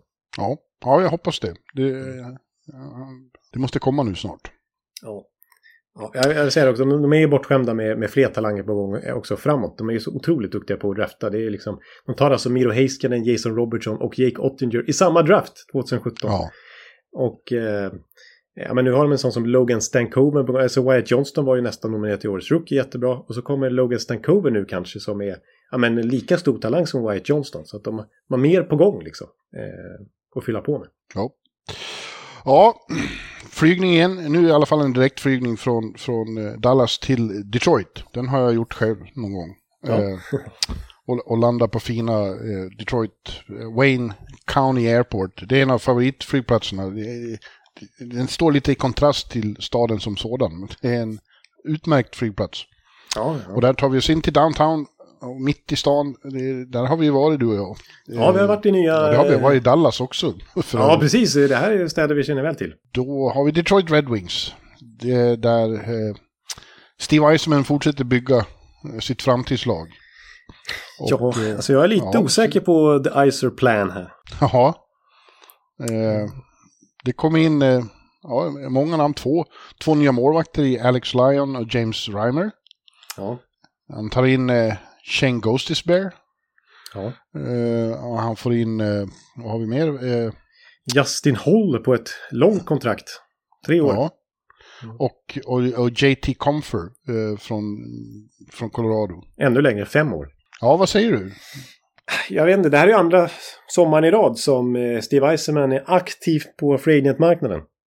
Mm. Och bara kör liksom och värvar allt möjligt.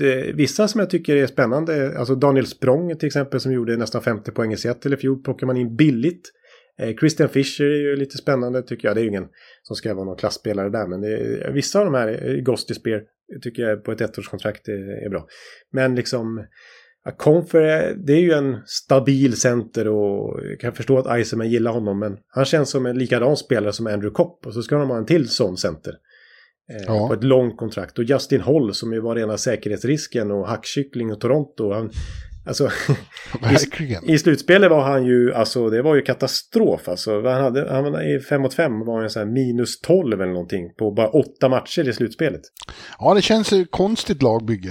Det känns som att man skulle hellre ha sett en stor splash med någon stjärna liksom. Ja. Eller hur? Ja, att någon som förändrar bilden lite, men man har samma bild igen av Detroit. Att de står på liksom inte säkert att de liksom tar sig till slutspel med det här laget. Nej, precis. De satsar som sagt stort i fjol. Då var det ju Kopp som jag sa och det var Ben Chirot och det var Ville Husso i kassen på ett dyrt kontrakt och David Perron och några till. Och så slutar det ändå med att de är 12 poäng från slutspel. Det är ändå 50 året nu som Yzerman basar över Detroit. Ja. Och faktum är att sen de bröt den där långa slutspelsviten när Detroit var en dynasti och till slut ramlade av pinnen, höll jag på att säga då. Och nu är det 7 år utan slutspel. Under de här 7 åren så har de tagit minst poäng i hela NHL. Som har varit verkligen ett bottenlag. Och men det som jag till deras försvar lite grann som de har haft otur kring, det är ju draftlotteriet. De har aldrig vunnit något draftlotteri och inte bara att de har inte under första valet, de har inte ens fått andra eller tredje valet, utan det högsta de har draftat är 4 under alla de här åren där de alltså har tagit minst poäng i hela ligan. Och de har visserligen fått Moritz Seider och Lucas Raymond tack vare det, men hade de haft tur i draftlotteriet då hade ju Detroit kunnat bygga kring Rasmus Dahlin och Jack Hughes eller Connor Bedard eller så här. En riktig franchise-spelare. Mm. Men det är ju samtidigt sant att de har mycket talang i ladorna. Ung talang som du nämnde dem. Raymond, han hade lite sophomore slump. Mm. Men borde kunna ta sig ur det säsong 3. Jonathan Berggren har varit ett stort utropstecken. Och Simon Edvinsson kommer att få en mer rejäl chans nu från början. Ja, jag hoppas det. Alltså, han missar faktiskt kampen och kanske början av säsongen. För han har ju opererat axeln tror jag det. Ja, okay. Men, och så har de tagit in så här stoppklossar tycker jag i Justin Holl och liksom Ben Cherotti kvar på sitt långa kontrakt och så Justin Holl. Jag bara tänker Yzerman med där, jag undrar. Och varför ska han ha 3 målvakter som alla är liksom NHL? Ja. Ja, nej, det Yzerplan som ju, jag hade enorm respekt för i Tampa. Nu undrar man om det inte var Julian Brisbois som var den som var liksom hjärnan bakom allt ändå. Fiasko Steve. Ja, men jag gillar Steve Yzerman och han har gjort många bra förhandlingar genom åren, men och han gör fortfarande en del bra grejer i Detroit, men mer och mer frågetecken tycker jag och känns lite desperat nu liksom att han har ändå varit där, som sagt, gå in i 5:e säsongen, inte varit i närheten av slutspelet än. Nej. Och man jämför med Buffalo som vi sa, vad duktiga de är på vad Kevin Adams är tålmodig och låter sina unga ta för sig verkligen, medan Yzerman är bara tar in vem som helst känns det som på fredagsmarknaden liksom. Ja, lite jämförelsevis i alla fall. Jag hade kunnat få kontrakt med dem, jag bara hade det tror jag faktiskt. Om Justin Holl kan få det så tror jag nog att Björn skulle göra helt okej i 3D backpar där också. Ja. Du har ingen kontakt med verkligheten riktigt. Nej, förlåt. Nej, men lite märkligt tycker jag det tror jag. Yzerman, han har ju själv suttit på presskonferens och sagt där att han jämför sitt Detroit-bygge lite grann med Seattle då. Att det är liksom det är bredden som är grejen. De har kanske inte riktigt den där stjärnan som du säger och sådär, men att de har väldigt, man kan ta sig långt också med fyra bra kedjor då. Ja. Och så tog de in svenskar är ju populära. Så nu har de även den andra brodern Doran Nilsson. De har både Liam och Noah där. Just det. Och Axel Sandin Pelika var ju ett bra draft. Just det. Han kunde gått topp 10, trodde många. Och så ramlade han ner till 17:e plats så att Detroit kunde ta honom. Och det gjorde de ju rätt i. Det är ju, han känns ju väldigt spännande tycker jag. Ja, en trevlig figur att prata med var det också. Ja, precis. Jag kan tänka mig så här, om allt faller väl ut, att om 2-3 år då har vi kanske första backpar med Seider, men ett andra backpar med Simon Edvinsson och Axel Sandin Pelika i Detroit. Ja. Fast då har fortfarande Håll och Sherrod kontrakt så att, ja. Ja, men de kan bli utköpta. Ja, nu ska jag, redan nu måste jag gå och hämta mer kaffe och en ny snusdosa. Ja, okej, men istället för att jag sitter och sjunger så kör vi ett litet klipp här då, för nu är det första toapausen för mig här. Ja, då gör vi så. Ja, men vi hörs om alldeles snart. Japp. Ja, vi är tillbaka från en liten paus. Vi tog en extra natt i Detroit, kan man säga. Ja, precis. Det var... Ja, det kanske inte är det absolut finaste stället att övernatta på, men det duger. Ja, vi gick på kasino igen. Ja, just det. Det var vi i Detroit senast. Mm. Ja. Och från Detroit till Edmonton går inga direktflighter. Det hann jag kolla nu medan du var tog. Ja, det är bra research. Vi flyger Delta från Detroit till Seattle, byter där och så flyger upp till Edmonton. Där vi då har Edmonton Oilers. Ja. En contender, de ska vinna nu, är tanken. Ja, verkligen. Läget är väl detsamma, kan man väl säga, som det var innan. De har fått in... Connor Brown var det många som tyckte att det var bra att de fick kontrakt med. Håller du med om det? Ja, det är ju såklart ett frågetecken med tanke på hans långa skadehistorik här nu. Gick ju sönder direkt i Washington och spelade bara 4 matcher och har inte...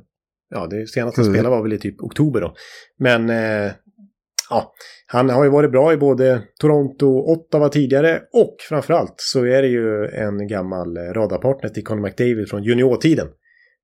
Det är ju så att när Conor McDavid öste in poäng i Erie Otters i OHL en gång i tiden.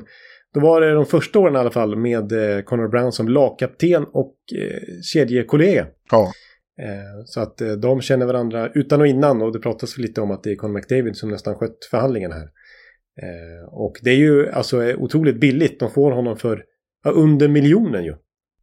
På grund av den här skadeproblematiken. Däremot med bonusar som kan leda upp till $4 miljoner. Men precis som i Bostons fall med Bergeron och Krejci från förra säsongen, det här är lite speciellt. Så de här prestationsbaserade bonuserna, om man når upp till dem, så märks de på lönetaket först nästa år. Okay.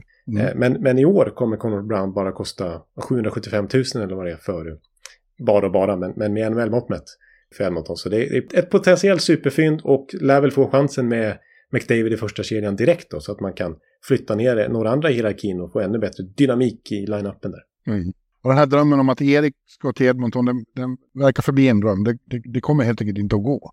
Så vill de inte liksom ta bort riktigt stora spelare de vill ha kvar. Nej, precis. Det lutar väl inte åt det. Det är svårt att sy ihop den ekvationen. Det som ska hända mer i Edmonton är känslan just nu i alla fall denna off-season. Det är att de ska förlänga med Evan Bouchard. Och han kommer säkert kräva lite betalt av dem med tanke på att han har 2 raka 40 poängsäsonger och är den som numera efter att Tyson Barrie försvann är ratta PP och gör det bra och är ung och lovande. Ja, och det handlar återigen om att bli mer ett lag. Alltså det är ju inte lika illa som förut att de var en two-trick pony. Mm. Men det är fortfarande för mycket som hänger på 2 spelare, och att när de kommer till slutspel att det är för obalanserat. Ja, precis. De har ju förutsättningarna och alltså, vi pratar ju jämt om att det är copycat-liga, och nu ser ju alla till vad Vegas gjorde att de hade spets, men de hade framförallt bredd. De har 4 kedjor som var lika farliga allihop i princip. Men de påstår ju lite grann där uppe i Edmonton, man läser spelare och tränare och ledare och Ken Holland, Jeremy Manchin och så vidare, att de försöker lära sig lite av Vegas, och de mötte ju Vegas och blev utslagna av dem. Att de kände att de var egentligen lika bra som Vegas, tyckte de, och det var jämnt i början av serien, men ju längre det gick så blev Vegas bättre medan Edmonton blev sämre. Ja. Och det är någonting de måste lära sig av, att Att vara med, liksom, ja, bli jämnare helt enkelt och växa in i serierna och spela riktig slutspelshockey. För de, som sagt, de hade tidernas bästa powerplay. Det har ju aldrig haft en så hög procent någonsin i grundserien, och de gjorde mest mål i ligan den här säsongen. Men det är inte det som bara räcker för att vinna Stanley Cup, utan det påstås i alla fall att de ska, att de specialstuderat Vegas och varför de drog det längsta strået till slut, och försöka lära sig av dem helt enkelt. Ja, ja, det hänger på om de kan lära sig sånt. Kan de det, så är de en contender i flera år. Så är det ju. Ja.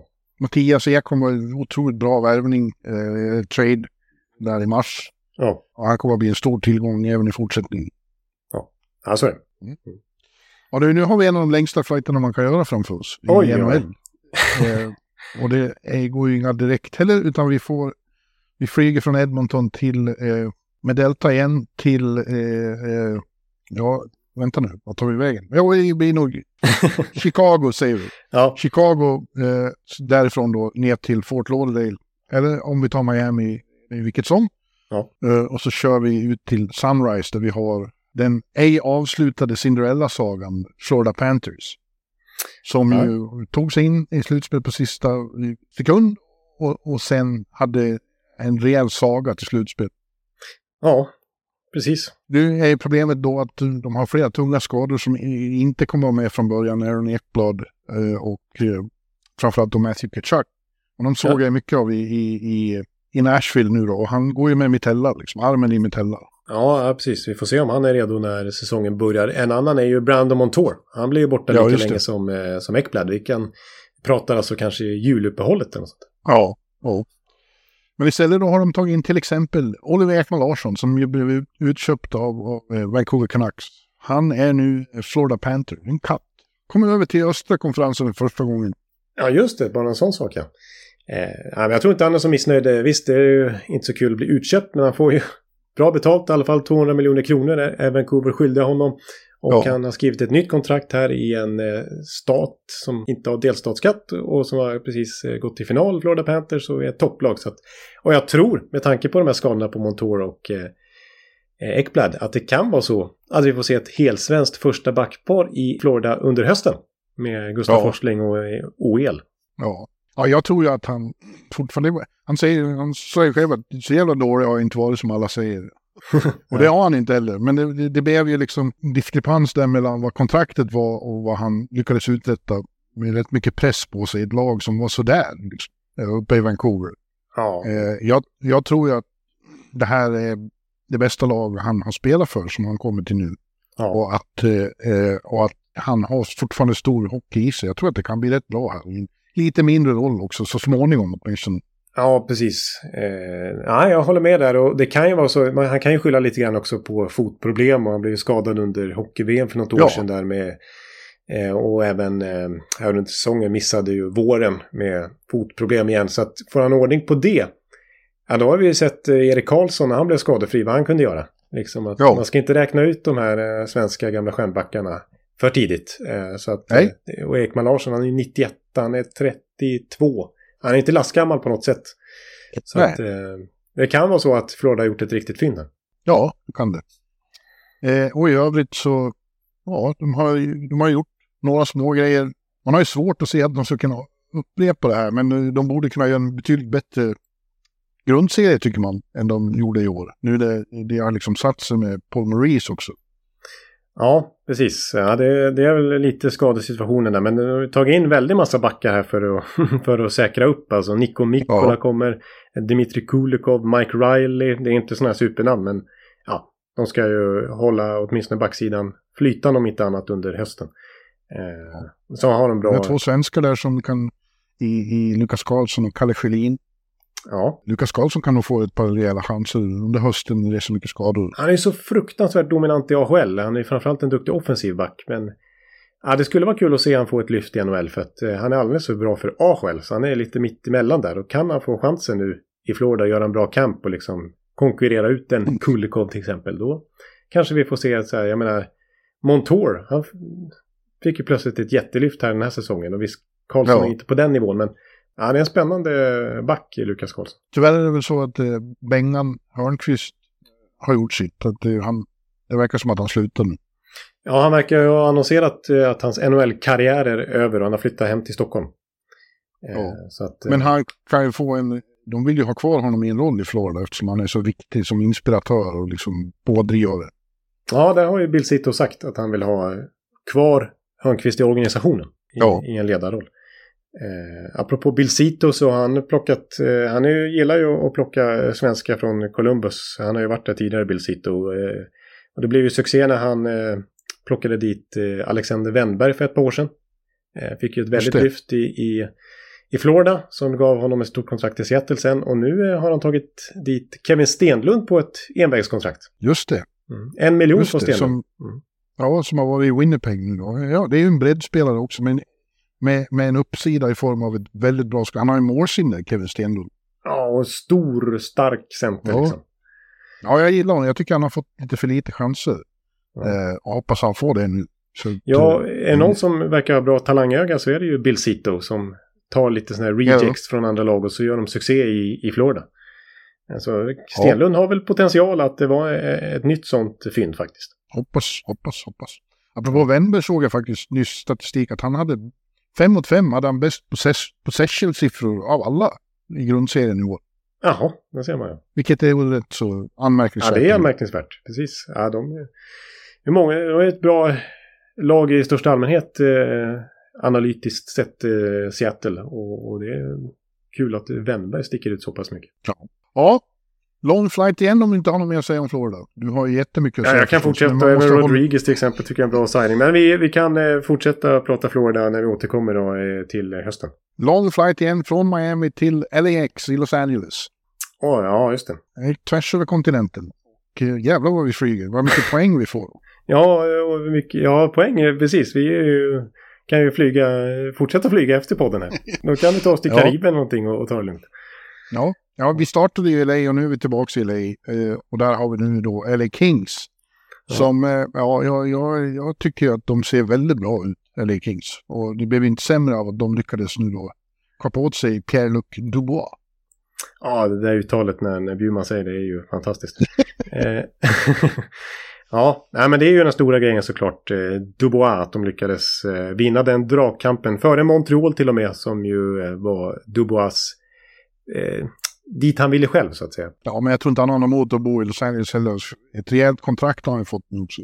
Precis, han var ju lite selektiv där vilka klubbar han kunde tänka sig att skriva långtidskontrakt med, och LA Kings var ett av dem och därför blev de väldigt intresserade av att få till den här traden och det var ju ett rejält utbyte. Jag skulle säga att Winnipeg gick ju inte lottlösa härifrån utan de fick ju Gabriel Vilardi, fortfarande relativt ung, över 20 mål i gångna säsongen. Alex Giafallo som ju har varit en skicklig tvåvägs-forward länge nu i LA Kings, och Rasmus Kuppari i finska talangen, och så var det något högt draftval dessutom. Så de fick ju betala dyrt för Dubois och sen skriva ett stort kontrakt med honom, men det var ju den bästa...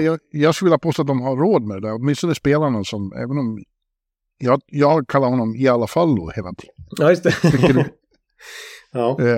För att på forwardsidan ser det riktigt, riktigt starkt ut tycker jag med Kempe och Fiala och Dubois och Fiala. Han är Fiala bra. Ja, det ser ju Fiala bra ut alltså. Ja. och Kopitar är fortfarande, det är lite liksom Bergeron över honom. Han blir inte sämre liksom. Nej, över 70 poäng igen liksom. Ja, och Arvidsson, det finns väldigt potential här. De kommer också vara med där. Det är tufft i Pacific, men de kommer att vara ett av topplagen där. Ja, precis. Alltså, som jag har förstått det så bygger de det lite kring forwardspar här. Att de har Kopitar och Kempe som ju är ett riktigt radarpar har varit de senaste åren. Och så blir det Dubois och Fiala. Känns ju Fiala bra liksom med de två ihop där. Och sen ett riktigt chatta-par med Arvidsson och Dano. Ja, och då finns det väldigt mycket offensiv potential även i hackspetten från Kusmark. Ja, och så har de ju Quinton Byfield till exempel och sån här och spetsa till mig också. Ja. Så att, men apropå Byfield så måste jag bara säga som jag såg någon skriva, vilket jag håller med om och tyckte var lite roligt formulerat, att de är en av de mest lyckade fejkade rebuildsen. Jaha. För att de har ju varit inne i en rebuild efter sina kuppår där i början av 10-talet och varit ett riktigt bottenlag och samlat på sig en massa draftval och talanger. Och nu är liksom ur det där och är en contender som du benämner dem som nu. Men kolla vilka spelare det är. Det är ju inte Byfield och de här, utan det är ju fortfarande Kopitar och Doughty, och så är det liksom spelare de har tradat till sig i form av Dubois och Fiala och Arvidsson och Danoa som de signar som free agent och så här. Det är ju inte liksom... Kempe är det eget val i alla fall. Ja, precis. Han är ett eget val, men det är snart 10 år sedan nu. Han tog dem 2014 efter senaste titeln. Så att, och visst, de har använt några av de här fina talangerna de haft till att byta till sig spelare. Alltså, ja, men Villard är nu till exempel för att få Dubois och Brock Faber, spännande backen som de hade för att få Fiala liksom. Så att, ja, du var nära där. Det är nästan omöjligt, det blir nästan som en Pavlos hund. Om någon säger det måste jag säga. Ja, jo, jag vet. Men ja, men det är ju etablerade spelare här nu som har varit i andra klubbar som i många fall som formar det här LA Kings contenderbygget. Ja, men vi ska också se att Dubois bevisar att det finns, han har ju sina belackare, hans inställning inte är den bästa. Han har liksom varit gnällig både i Columbus och i Winnipeg att han vill därifrån. Ja. Och när vad heter han nu? Jets-coachen Bonus. Ja, Bonus, ja. När han fick ju sitt utbrott när de var utslagna mot Vegas. Ja. Och skällde om dålig inställning. Och det sägs att han var en av dem han tänkte på, och Blake Wheeler var en annan.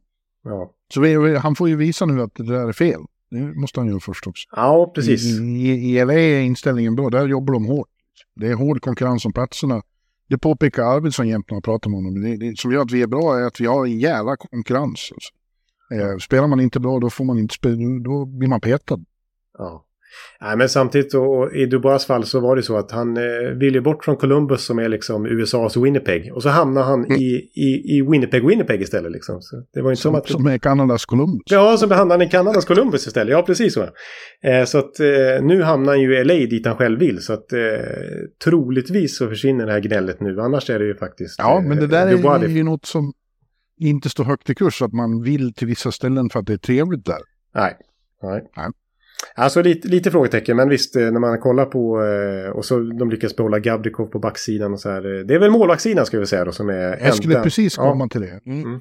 Nu tar de in, de har haft, det har väl lite problem med Felix Copley och var ju okej, men ingen superstar, och nu försvinner Quick då, ikonen, ja, han var ju försvann i trade. Mm. Nu tar de då in istället både Cam Talbot och David Rittich, och det är ju också sådana som är liksom så här på gränsen till bra, men inte superbra. Nej, det känns ju som två liksom, när man inte har en tydlig första målvakt så brukar man prata om 1A och 1B. Två som står ungefär lika mycket, men en som är lite före. Men både Talbot och Copley tycker jag känns som 1B snarare än 1A. Ja. Så att, och vem var det mer de tog? David Rittich, ja. Tre målvakter, så att, och det känns lite som kvantitet före kvalitet, att de hoppas att någon är helt då och då. Mm. Ja. Vissa tycker då att istället för Dubois från Winnipeg skulle de gått efter Connor Hellebuck. Det tycker nog jag också, ja. Ja, men de valde Dubois. Det gjorde de. Mm. Du, nu ska vi inte flyga igen, tycker jag. Ja. Vi flyger direkt från LAX till Minneapolis. Där går direktflighter, det törs jag lova. Minneapolis är stor flygplats och hub för Delta. Så vi flyger Delta dit. Ja.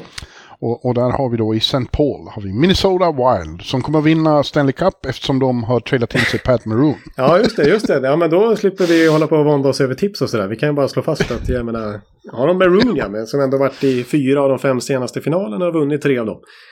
Ja. Och alltid när han kommer dit, ja, det blir så. Det blir så. Ja, det är precis. Jag vill inte fundera mer än så. I övrigt har det inte hänt så mycket. Alltså, det som har hänt är att Matt Dumba förmodligen då inte, han kommer ju inte bli kvar i Minnesota, men han har inte hamnat någon annanstans heller. Han är ett av de hetaste namnen kvar där ute. Det pratas faktiskt om Arizona, apropå att de försöker spänna musklerna lite mer än vanligt och att... Att det kan bli så faktiskt. Ja, i övrigt är det ju det lag de har. Och flera av de här svenskarna de tog in blev ju inte kvar. Det är Marcus som blir kvar. Men Sunken och Gustav Nyqvist och John Klingberg hade de ingen möjlighet att behålla.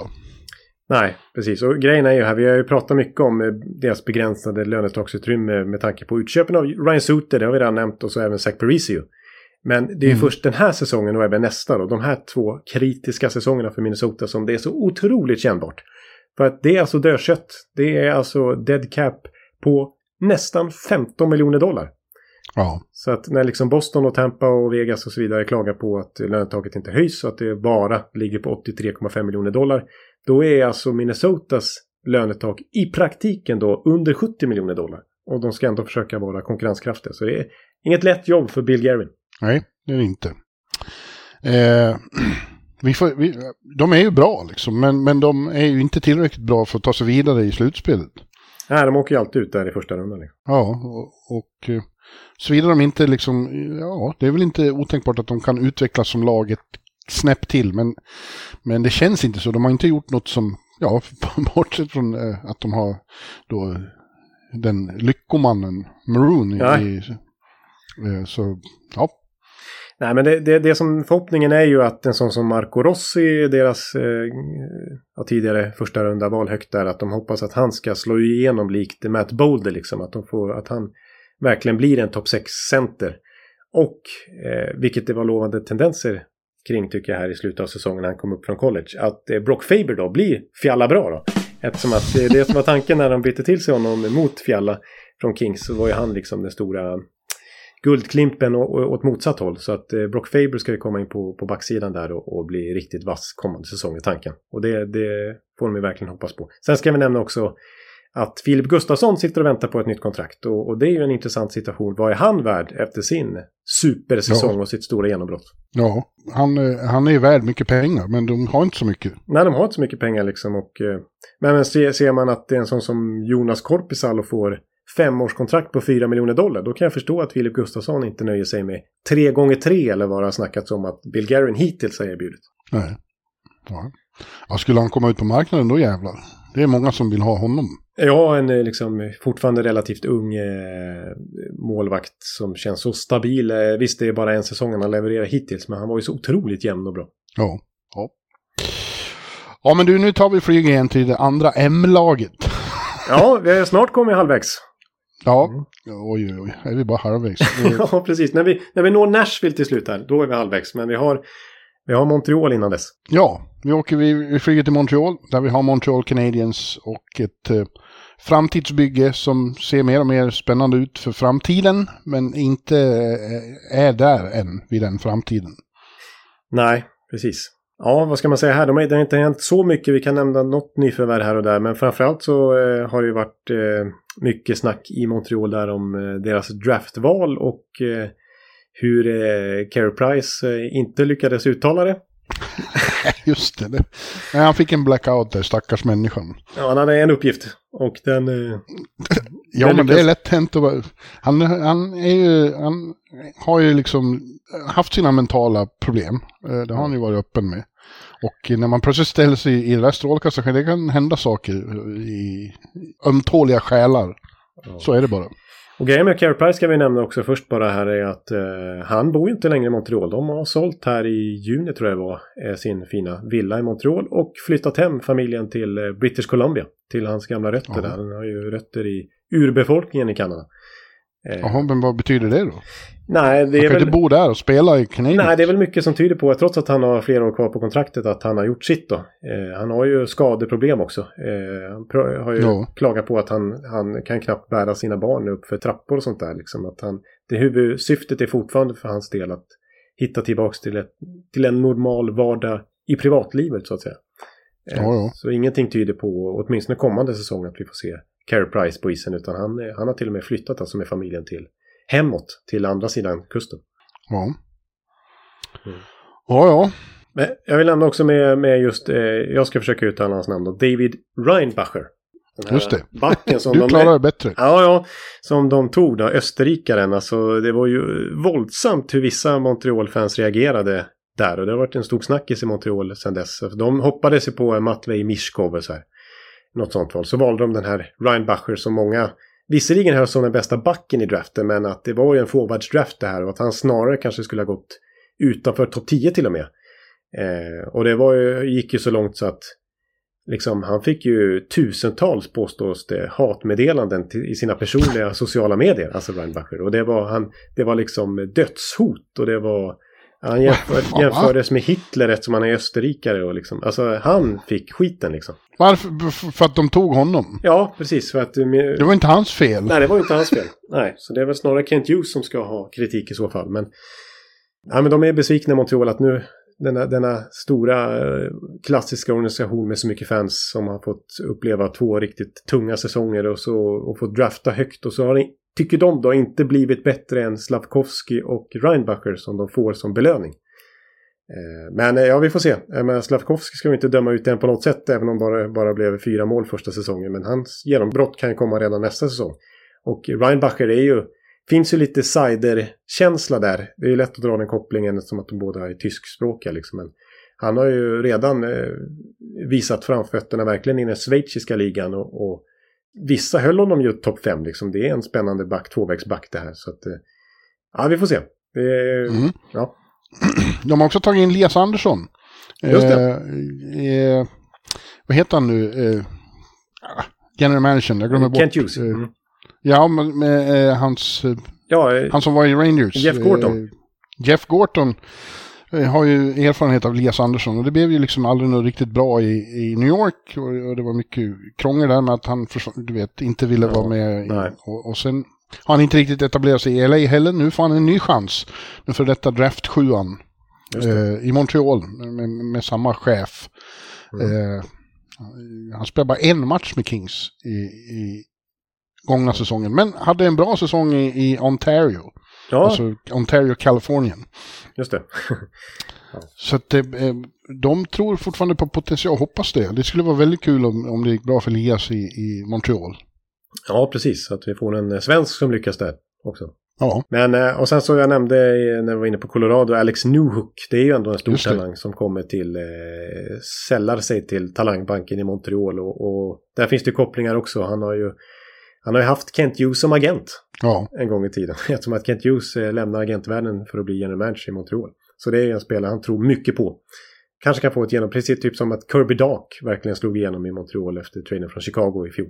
Jag tror att Montreal blir bättre i år. De kommer långsamt att bli bättre och en vacker dag så är de riktigt bra igen. Ja, precis. Och vem vet, Slafkovský kanske får det att stämma nästa säsong. Han är fortfarande liksom väldigt ung. Och en som jag blev väldigt imponerad av i VM, det var ju ett icke-stjärntätt VM verkligen, så det är inte mycket att dra slutsatser av, men Lane Hudson, den stora backtalangen i Montreal som väl inte kommer komma nästa säsong men framöver, jag tyckte han var otroligt bra. Alltså jag fick direkt känslan att det här är en framtida offensiv storback i NHL. Jag tror att om några år kommer vi prata mycket om Lane Hudson. Ja, känns ändå, även om de är ovana vid att inte ha en riktig konkurrenskraft, så tycker jag att Habs fansen borde vara hyggligt positiva och sluta dödshota draftvalen. Nej, det tycker jag inte de ska göra. Nej, om några år där så då är Montreal med och utmanar det. Ja. Ja, men du, nu flyger vi. Jag tror att det går direktflighter från Montreal till Nashville och om inte så går det från Toronto. Ja. Så att vi tar oss ner till södern. Det har ju just varit i detta kaotiska Nashville nu för tiden. Det är ju som rena Las Vegas där runt Broadway. Ja. Och där har vi då mitt i smeten Nashville Predators. Precis. Som ju då var arrangör av både awards och draft. Och jag fick vara med om en drive-by shooting live. Oj. Ja, jag satt på taket hemma hos The CEO of Everything. Alltså Peter Siebner hade hyrt någon sån här Airbnb townhouse och där hade de en takvåning och det var inte långt från centrum, ett bra område. Och vi satt och plötsligt hörde hur det började smälla. Vi tänkte det här måste väl vara fyrverkerier, men det låter väldigt likt så här semi-automatic weapon. Oj. Och det small några gånger och 2 minuter senare så kommer det 10 polisbilar med sirenerna stormande och en ambulans och helikoptrar och grejer. Och dagen efter läser vi att en person var ihjälskjuten precis nedanför oss. Oj, vilken dramatik. Ja, det är ju farligt. Alltså förlupna kulor läser man ju om som kan hamna vart som helst. Ja, det är det. Oj, vad bjuder man var med om i Nashville alltså. Ja, verkligen. Men det har ju varit omskakande även i Predators. Alltså, vi kommer ju in... David Poile avgick efter 100 år som general manager. Ja. Och gamla coachen då... titta, nu är det tomt i hjärnan. Barry Trotz. Ja. Barry Trotz. Mannen utan haka kommer in. Mannen utan hals snarare. Och Ja, snacka om rivstart. Han alltså tradar bort Ryan Johansson och han köper ut Matt Duchene. Och tar istället då in Ryan O'Reilly, Gustav Nyqvist och Luke Chen.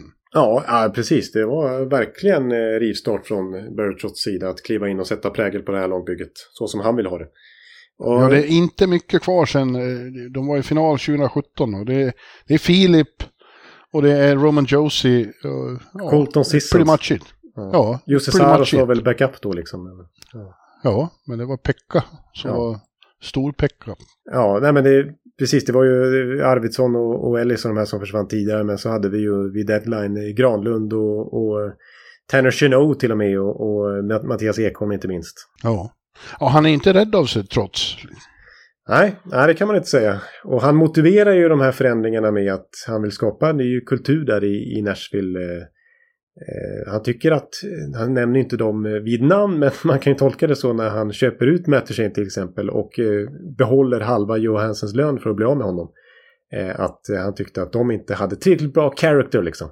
Och nu berömmer han ju Ryan O'Reilly liksom som gammal Stanley Cups Conn Smythe-vinnare och så Luke Chen som han var så imponerad över i Tampa när han mötte dem med New York Islanders och sådär. Nu har han fått in character guys och han sagt att han upplevt utifrån sett och även kanske lite från sin tidigare tid i Nashville att visst, det är ingen delstatsskatt här, det är kul att bo i Nashville, det är ett bra familjeliv, men också man är singel och rumlar runt där på Broadway liksom. Men att det är liksom motivationen till att flytta till Nashville och inte för att vinna. Och nu menar han då att han tar in riktiga vinnarskallar här som etablerar en annan kultur. Och han blir av med sådana spelare som han inte tycker bidrar med med det ledarskapet. Ja, han är just boss. Ja. Jag tycker det är kul att Gustav kommer dit. Gustav Nyqvist är en bra hockeyspelare. Speed och extremt bra spelsinne. Och ja, jag gillar ju Hästpol och Gustav och ja, så det var kul med honom och Filip där. Ja. Sen har de ju, det som var imponerande i slutet av säsongen när de ju sån här spelade sig till en slutspelsplats var ju de här unga killarna, till exempel Tommy Novak. Ja, men att de tog, han var ju point per game under våren liksom. Ja, så det kommer ju upp intressanta namn här som och med en väldigt spännande tränare. Det här är ju en äcklig favorit också. Ja, verkligen. Och vi har ju tänkt att det är lite oväntat namn för vad då... Barry Trotz. Ja. Andrew Brunette. Andrew Brunette, ja. Som ju, åtminstone i Florida, var känd framförallt för sin enorma attackhockey. Liksom. Ja, den extrema omställningsspelet.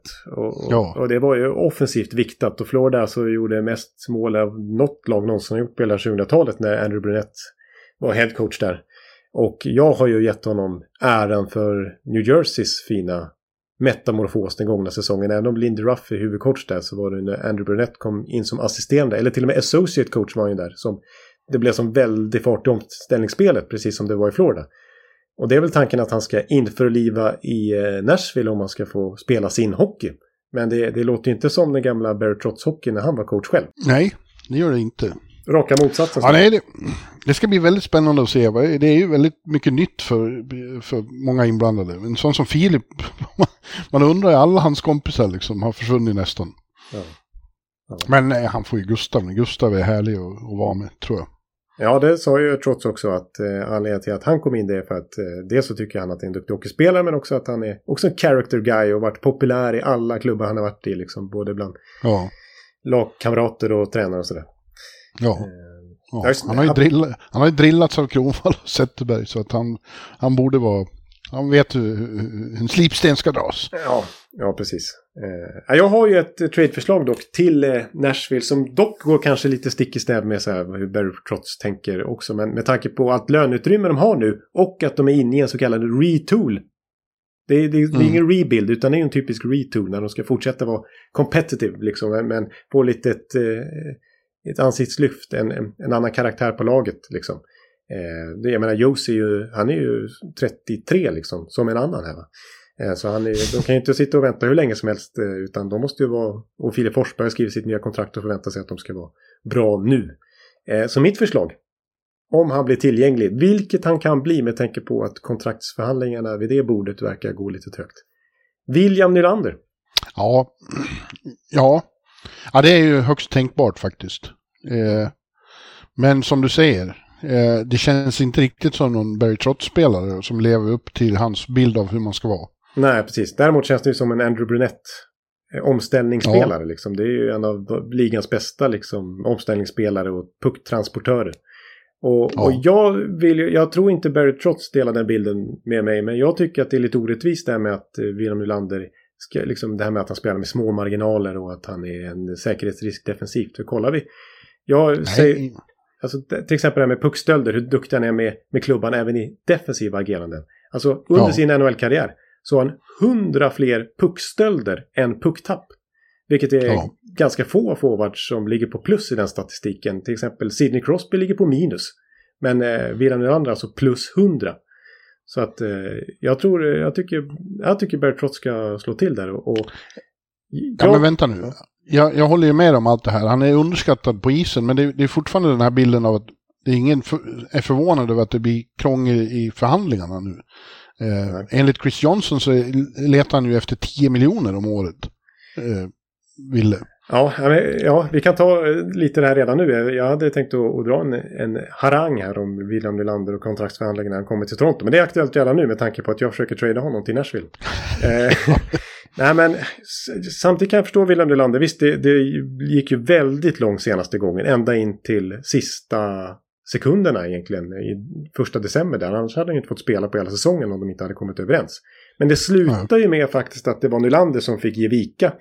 Och jag menar med tanke på att Marner, Tavares och Matthews liksom har legat runt 11 miljoner på det här motsvarande kontrakt liksom, så fick William Nylander nöja sig med under 7.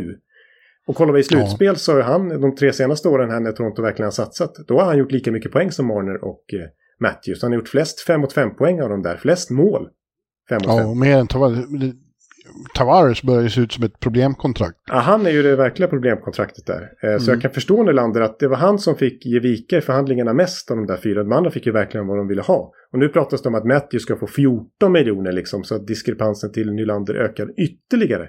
Och visst är det klart att Matthews ska ha mest pengar då, att han är extra mycket värd som en av ligans största stjärnor.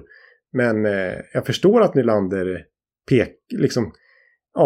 bryr sig om sig själv här också. Och jag tänker så här, att om man nu vill ha 10 miljoner i Toronto, där det är över 50% i skatt och en svag kanadensisk dollar, skriver han ett Filip Forsberg-kontrakt med Nashville, då får han ut mer pengar efter skatt än vad han skulle få för 10 miljoner i Toronto. Och i Nashville så innebär det alltså 8,5 miljoner dollar, precis som Filip Forsberg har i Nashville. Så att för hans egen skull också så tror jag att, och rent ekonomiskt också, så ser jag det som en bra fit. Ja, jag hoppas du har rätt. Jag skulle älska att se honom i Nashville. Absolut. Ja, jag har ett till lag jag ska försöka sälja in i landet för också senare, som vi kommer till. Mm. Men Nashville är det ena. Mm. Nu flyger vi hem, höll jag på att säga. Men nu får vi vara på samma ställe ett tag. För vi flyger från Nashville till Newark. Direktflight, underbart. Allt är skönt. Vi kommer till New Jersey och stannar till i Newark. Där vi då har New Jersey Devils. Och New Jersey Devils var ett stort utropstecken redan den här säsongen. Och jag tror att de kommer bli riktigt jäkla bra den kommande säsongen också. De gör så bra saker. Ja, precis. Vi kan ju dels prata om vad de har tagit in, men först och främst bara konstatera att visst, det blev så att Jesper Bratt och Timo Meier fick sina stora kontrakt här nu. Och de känns skäliga i båda fallen. Och jag tycker, det har ju liksom, nu har de verkligen satt en core över tid här och alla är ju unga och lovande fortfarande. Ja. Eller om jag var Devils-fan skulle jag vara mycket glad just nu. Ja. Och som vi redan har nämnt, fjol tar de in Palat. Nu kommer Toffoli dit också. Som du sa, mest poäng av alla i Calgary den gångna säsongen. Han är ju en riktig sniper. Liksom.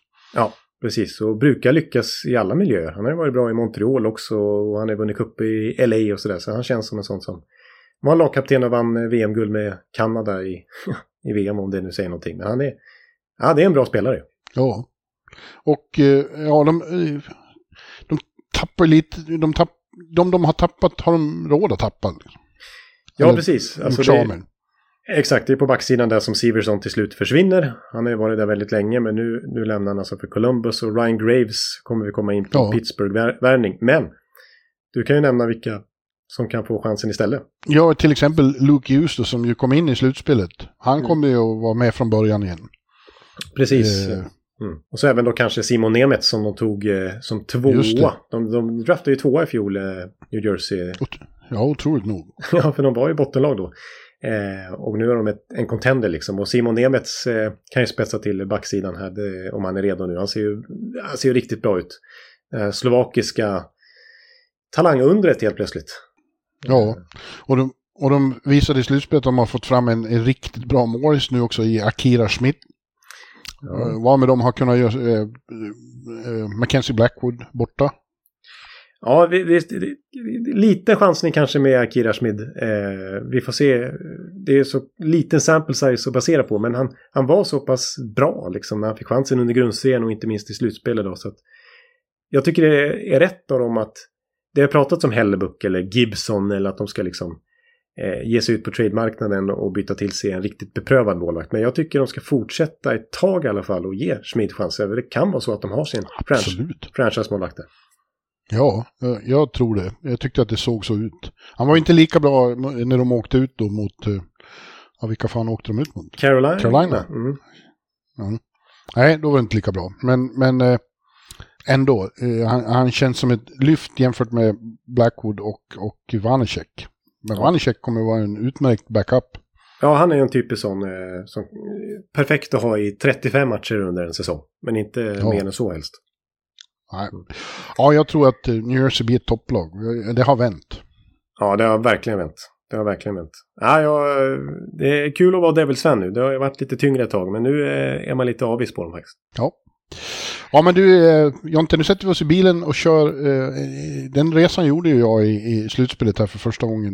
Körde runt. Körde över Staten Island för att komma från New Jersey till Long Island. En underbart vacker väg via kusten. Ja, men så trevligt. Och där har vi då inga mindre än New York Islanders. Där... Big Boss Lula Moriello tycker att exakt samma lag i princip som i fjol ska fortsätta med samma coach.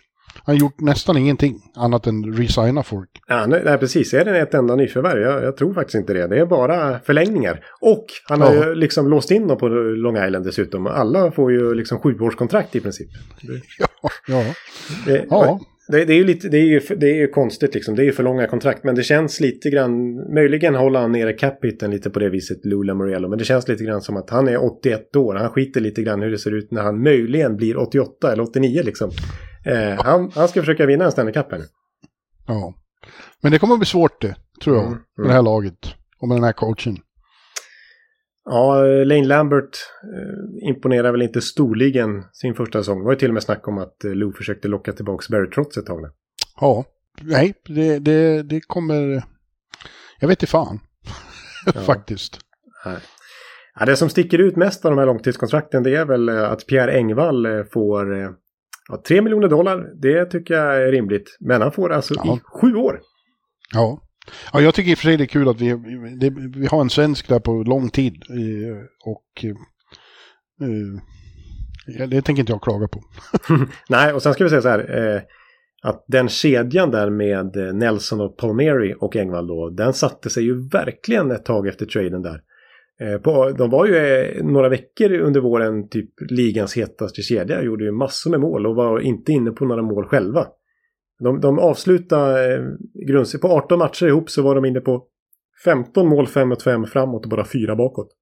Och i slutspelet, trots att det tog slut snabbt mot Carolina första rundan där, så var de 5-2, den kedjan på isen är 5-5 i slutspelet. Så att de hittade verkligen någonting där och därför värdesatte Lamoriello Engvall så pass högt här nu som free agent.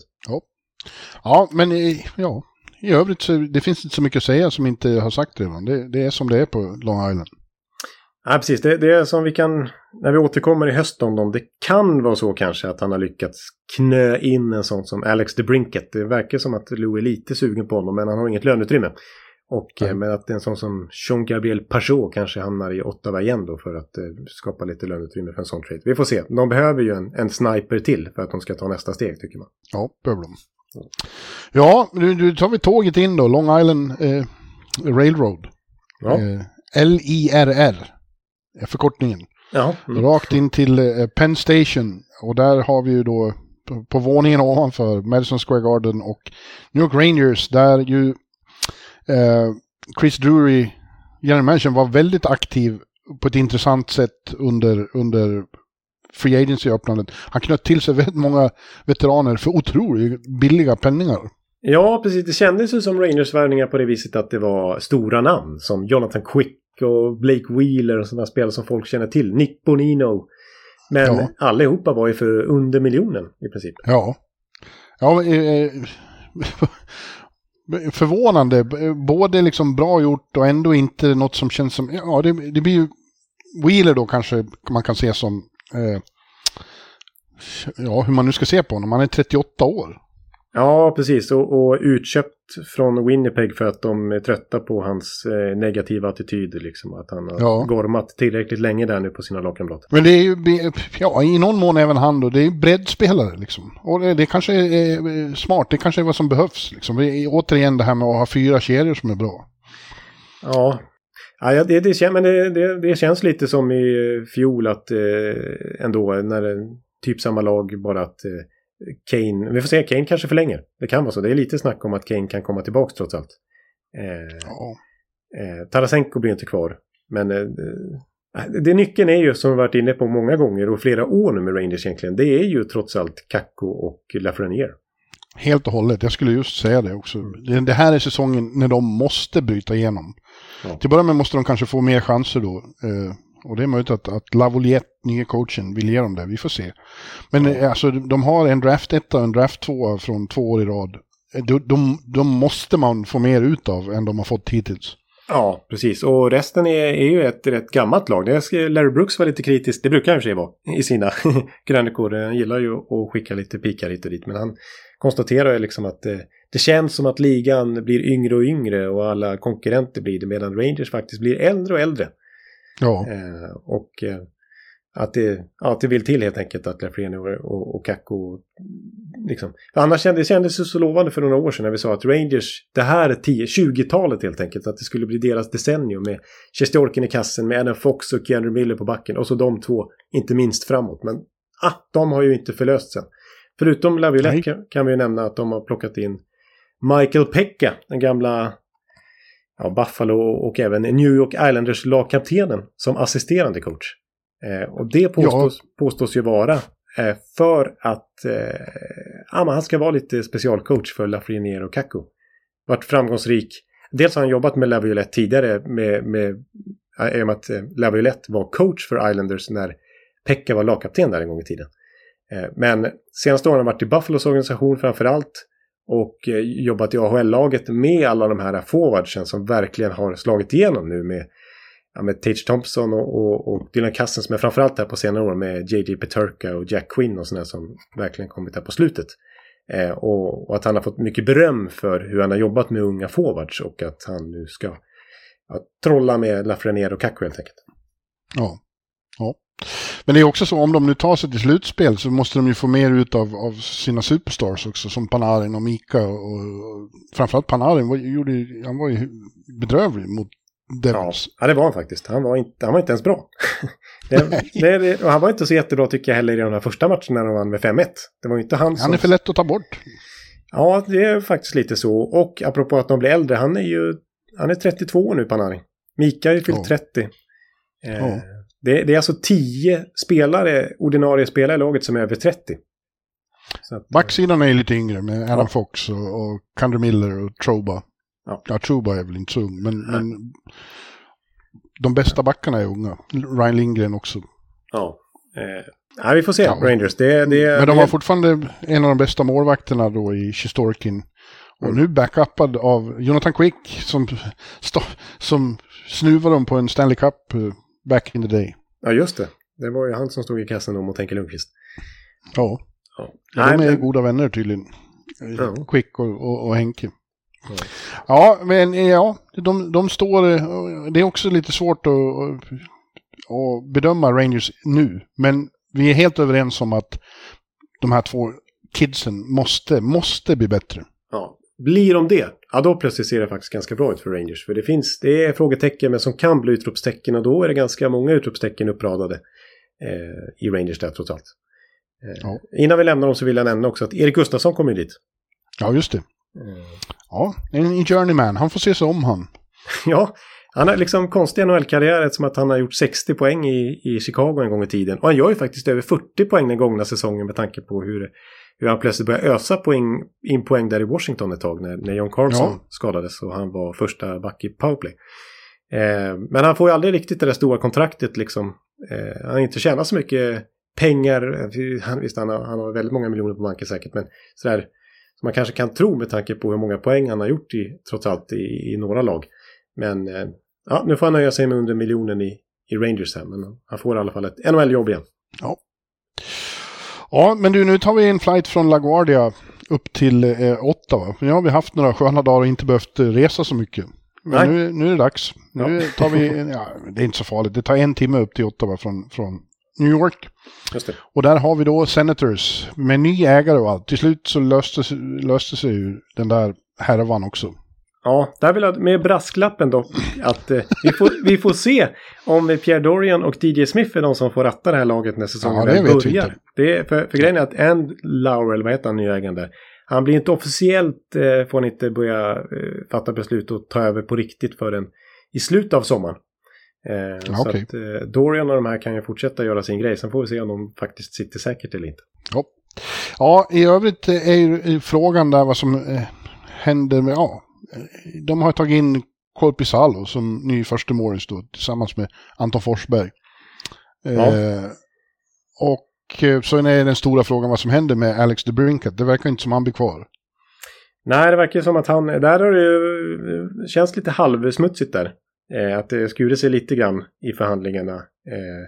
Och att DeBrincat har lämnat in en lista på 5 lag han kan tänka sig gå till. Det är lite så här Matthew Tkachuk-situation i fjol. Liksom. Ja. Annars tappar de honom gratis nästa år.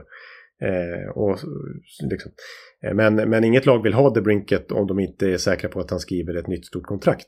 Men de lagen som han påstås vilja gå till, de har inte velat skriva den typen av kontrakt som Alex DeBrincat vill ha för att i så fall acceptera en trade. Vilket gör att läget är lite låst och att Ottawa är lite frustrerad. Ja, det är säkert han med. Ja, precis. De skyller på varandra just nu. DeBrincats agent var ju ute på Twitter här och sa att det är en general manager som sköter trader, inte spelaren. Ja. Ja. Men i övrigt då, de gjorde ju också framsteg i år. De har ett rätt intressant lag. Det är lite på gång. Det var ju till och med så faktiskt att Erik under intervjuerna i Nashville, när han var väldigt öppenhjärtig, öppnade för en återkomst till Ottawa om det skulle lösas. Han tyckte att dels älskar han ju stan och klubben och han tyckte att de har ändå något på gång. Men det är ändå inte en contender liksom, även om han kommer dit. Nej, precis. Det kändes som att de gjorde sin stora backtrade i vintras när de tog in Chikrin då. När de vann den dragkampen och offrade en hel del för att få honom. Och dessutom har de liksom gjort det till Brady Ketchuks lag. Ja. Så det blir lite konstigt om Erik kommer hem igen, tror jag. Ja, jag tror faktiskt. Det verkar inte så aktuellt faktiskt. Jag tycker det är värt att poängtera lite grann mer där kring Korpi Salo, så att han gör en bra säsong efter att ha varit en av ligans sämre målvakter i flera år ju. Han har haft potential har man ju trott, men det är liksom inte syns i statistiken. Så gör han en bra säsong i fjol i Columbus, blir tradad till Kings, gör det bra, väldigt bra där fram till sista matcherna mot Edmonton när de blir utslagna. Och så slutar det med att han som free agent får det största målvaktskontraktet av alla. 5 år, $4 miljoner. Ja. Eller ja, Jerry fick väl kanske mer i Pittsburgh visserligen. Men ändå, det var anmärkningsvärt. Däremot vill jag säga så här, vilket jag inte tycker kanske har kommit fram, att vilket kan motivera det här avtalet. Det är väldigt mycket ändå. Men att Korpi Salo har haft jättestora höftproblem. Han gjorde en stor operation i mars förra året. Det är ju efter han när han liksom kom tillbaka från den. Han inte hade höftproblem längre. Som han gjorde den här kanonsäsongen. Så det kan vara så att är det liksom var det häften som strulade helt enkelt, och att han nu har blivit kvitt det, så såg vi vilken målvakt han var den här säsongen. Vi såg ju Bubblan för några år sedan hur extremt bra han var då, så att rekord med 85 räddningar mot Tampa i en match där, den där evighetsmatchen. Så att det kan vara en bra målvaktsvärvning av Ottawa, men det är ju riskabelt att skriva 5 år med Korpisalo på den summan, det måste jag säga. Ja. Ja, hör du. Ja. Ska vi flyga igen då? Ja, vi gör det. Det är vana vi nu. Ja, men vi flyger faktiskt ner till Newark igen och så tar vi ut en hyrbil. Ja. Och kör till Philadelphia då. Och Wells Fargo Center där vi har Philadelphia Flyers med ny ledning som försöker rätta till de problem som föregående general manager ställde till med. Ja, precis. Jag måste nog säga, och man tolkar Flyers-fansen här, hur de känner att det blåser nya vindar även i Philadelphia. Och att det känns som att de gör mycket rätt nu och mycket annorlunda mot tidigare. Ja. Och inte bara mot hur Fletcher, tidigare general manager, agerade, utan hur den identitet som Flyers har haft genom alla år egentligen. Ja, och utveckla detta. Ja, men alltså bara en sån sak som att de då väljer Matvej Mishkov. Ja. Han känns ju inte som en Broad Street Bully liksom, eller som en... Ja, men det typiska hade ju varit en good old Canadian kid liksom. Det är liksom play hard, power forward liksom. Ryan Leonard, den amerikanen som fanns tillgänglig och som de flesta trodde skulle gå till Philadelphia. Ja, det blir Matvej Mishkov, den största talangen i draften utöver Connor Bedard. Och, ja, det finns ju de som säger att han redan är lika bra. Ja, precis. Och liksom, han har ju bättre siffror i KHL vid motsvarande ålder än Alexander Ovechkin. Så det säger någonting om potentialen. Men det är kontroversiellt på massa, och osäkert på massa sätt. Och han har ju långt kontrakt i KHL. Precis, han har kontrakt i 2021 med SKA, liksom, som ju är Putins... Inte 21. Nej, det är precis. 2026, ja, det är något annat. Nej, men med SKA som är Putins klubb ju liksom. Mer eller mindre, det är lite överdrivet, men han kommer därifrån. Sankt Petersburg håller ju på dem. Och de är delägda av Gazprom som är ägda av staten. Mm. Så att, men det är ju lovande här för Philadelphia i alla fall att Mishkov kom till draften. Att han åkte hela vägen till Nashville. Att han har varit i Philadelphia och haft möte, sägs det, innan draften. Att han var väldigt, väldigt tydlig med att det var Philadelphia han ville spela. Eller kanske Washington, men inte Arizona. Det var därför inte de valde honom. Kanske inte ens Montreal. Att det kanske var därför de inte plockade honom. Till fansens förtret. Han ville av någon anledning till Philadelphia. Och fick som han ville. Ja. Och han säger ju liksom att... Det är ju en tragedi i sig och en historia i sig med konspirationsteorier där att pappans plötsliga död. Men han säger ju att det är han ska liksom fullgöra... Eller vad säger man? Förverkliga pappans dröm om att sonen ska vinna Stanley Cup. Och det är liksom Mishkovs mål nu. Och det ska han göra i Philadelphia tydligen. Ja. Det finns inga svenskar där nu. Bortsett från då Felix Sandström, Morrison. Samuel Ersson. Ja, Samuel Ersson också då. Men ja, de har ju Cal Peterson också. Så det är lite konkurrens om målvaktsplatserna där nu. Ja, precis. Men, så kanske Ivan Fedotov, han är ju klar med sin militärtjänstgöring i Ryssland och det sägs att han kanske kommer över nu. Gamla OS-målvakten för Ryssland. Ja, det är väldigt mycket målvakter. De draftar massa målvakter också. Märkligt. Men han lovade mig, vad heter han nu, presidenten? Keith Jones. Mm. Jag träffade honom under finalen och han var väldigt trevlig och kom fram och pratade. Vi har bara setts någon gång ihop med Kalle Johansson, men han kom ihåg. Han lovade mig leende att jo, vi måste fixa fler svenskar. Ja, okej. Ja, men det, när Bjurman kommer så här, det förstår jag att det är ju en viss pondus och auktoritet som smittar av sig. Mm. Ja, men det är svårt att se kanske att de kommer att vara riktigt bra den här säsongen. Men det går åt rätt håll. Och vi vet ju att hur han än är som person så är ju... Tortorella, när han får jobba med lag länge, han brukar ju få ihop lagen då. Ja, och de har blivit av med de han har haft veckakonflikter med, det är Tony D'Angelo och Kevin Hayes, och de har ju försvunnit nu. Ja, de har ju nya general manager då, Daniel Briere, som är ju en gammal offensiv liten spelare, otypisk Flyers-spelare, men har ju bakgrund i Flyers liksom. Lite Mishkov typ själv. Ja. Spelar ju. Men bara det faktum att han har tagit rebuild i sin mun, vilket ju ett ord som liksom, det vill ju Chuck Fletcher inte veta av. Och träda bort dels Hayes och D'Angelo som du är inne på, även Ivan Provorov då. James Van Riemsdyk får lämna och sådana här liksom, det Ja, det är ju en rebuild nu som pågår i Philadelphia och det är bästa beslutet utifrån den situationen de befann sig i.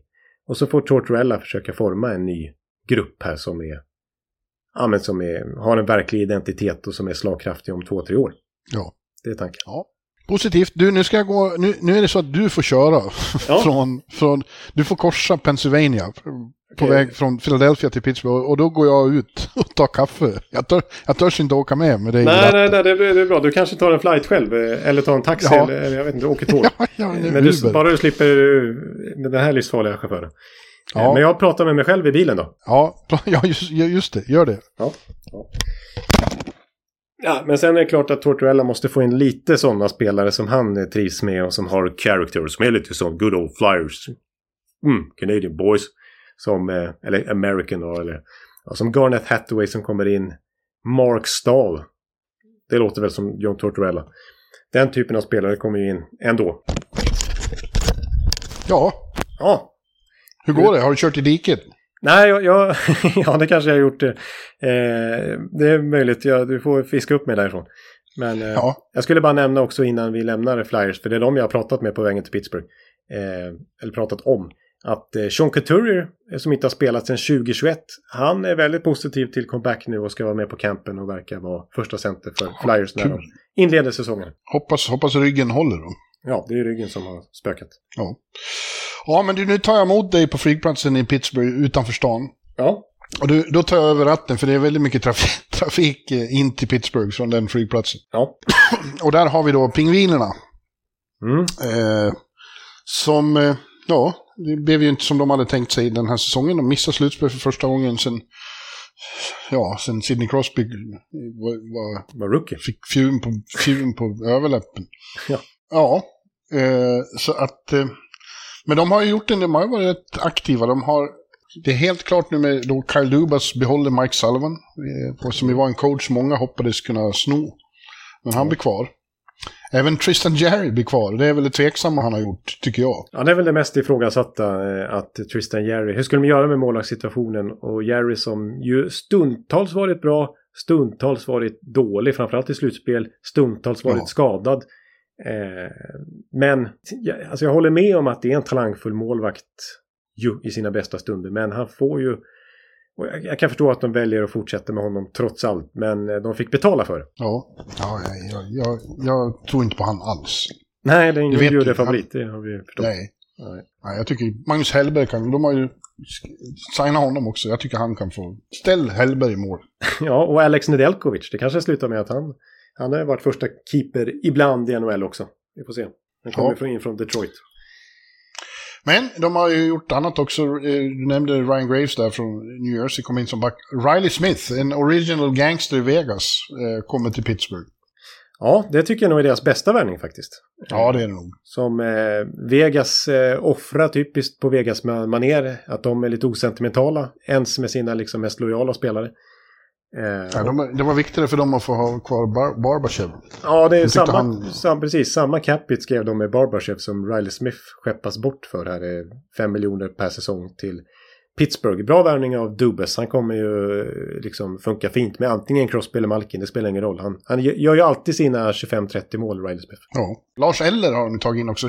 Det är en sån här... Det är många som går på bredden. Ja, precis. Ja, lite ny bottom six där. Noel Acciari är tydligen en Dubas-favorit som han tradar till sig i Toronto och nu tar med sig till Pittsburgh. Och Matt Nieto kommer till Pittsburgh också. Ja, jag vet inte. Det är väl, jag tycker, hyfsade namn för Kyle Dubas. Jag tycker de ser lite starkare ut, men jag tycker inte han fick dem till några reapriser precis. Och det är fortfarande... Vi får se vad som händer. Vi ska prata Erik Karlsson när det kommer till Pittsburgh. Men... De har ju fortfarande kvar en sån här problemkontrakt som begränsar dem med Jeff Petrie och Mikael Granlund som inte har blivit någon hit där och Jeff Carter och sådär. Så och de missar ju trots allt. Jag trodde det var hit du skulle ta William Nylander också. Du sa att du hade ett tillag. Ja, nej, men det är faktiskt inte hit. Nej. Det är ju spännande, med Erik Karlsson att det är mycket rykten där och att Kyle Dubas själv har bekräftat att han har kontaktat San Jose. Och för man tänker så här, hur ska de få plats med Erik Karlsson? Men det är ju väldigt tydligt från ledningshåll där när de anställer Kyle Dubas, alltså från Fenway Group, att de ska vara competitive så länge Malkin och Crosby och Letang fortfarande är bra. Och det är de fortfarande. Visst, de är inte lika bra, men de båda spelar faktiskt 82 matcher en gång den säsongen och gör över en poäng per match. Ja, så länge de är på den nivån så måste Dubas satsa. Och ja, men då är det så, om Dubas rent teoretiskt då, så skulle det kunna gå till så att han lyckas göra sig av med Granlund och Petri och sådär. Då har han tillräckligt mycket med löneutrymme för att ta in Erik Karlsson. Det har pratats om att Dubas har varit i kontakt med ett tredje lag för att behålla lite av Karlssons lön så att han kommer in på en lägre cap hit. Och ja, jag menar, snacka om ålderstiget lag, men ändå vilken förstärkning det skulle vara med Erik Karlsson till Malkin och Crosby. Ja, lyckas det så det skulle vara jävligt spännande, det håller jag med om.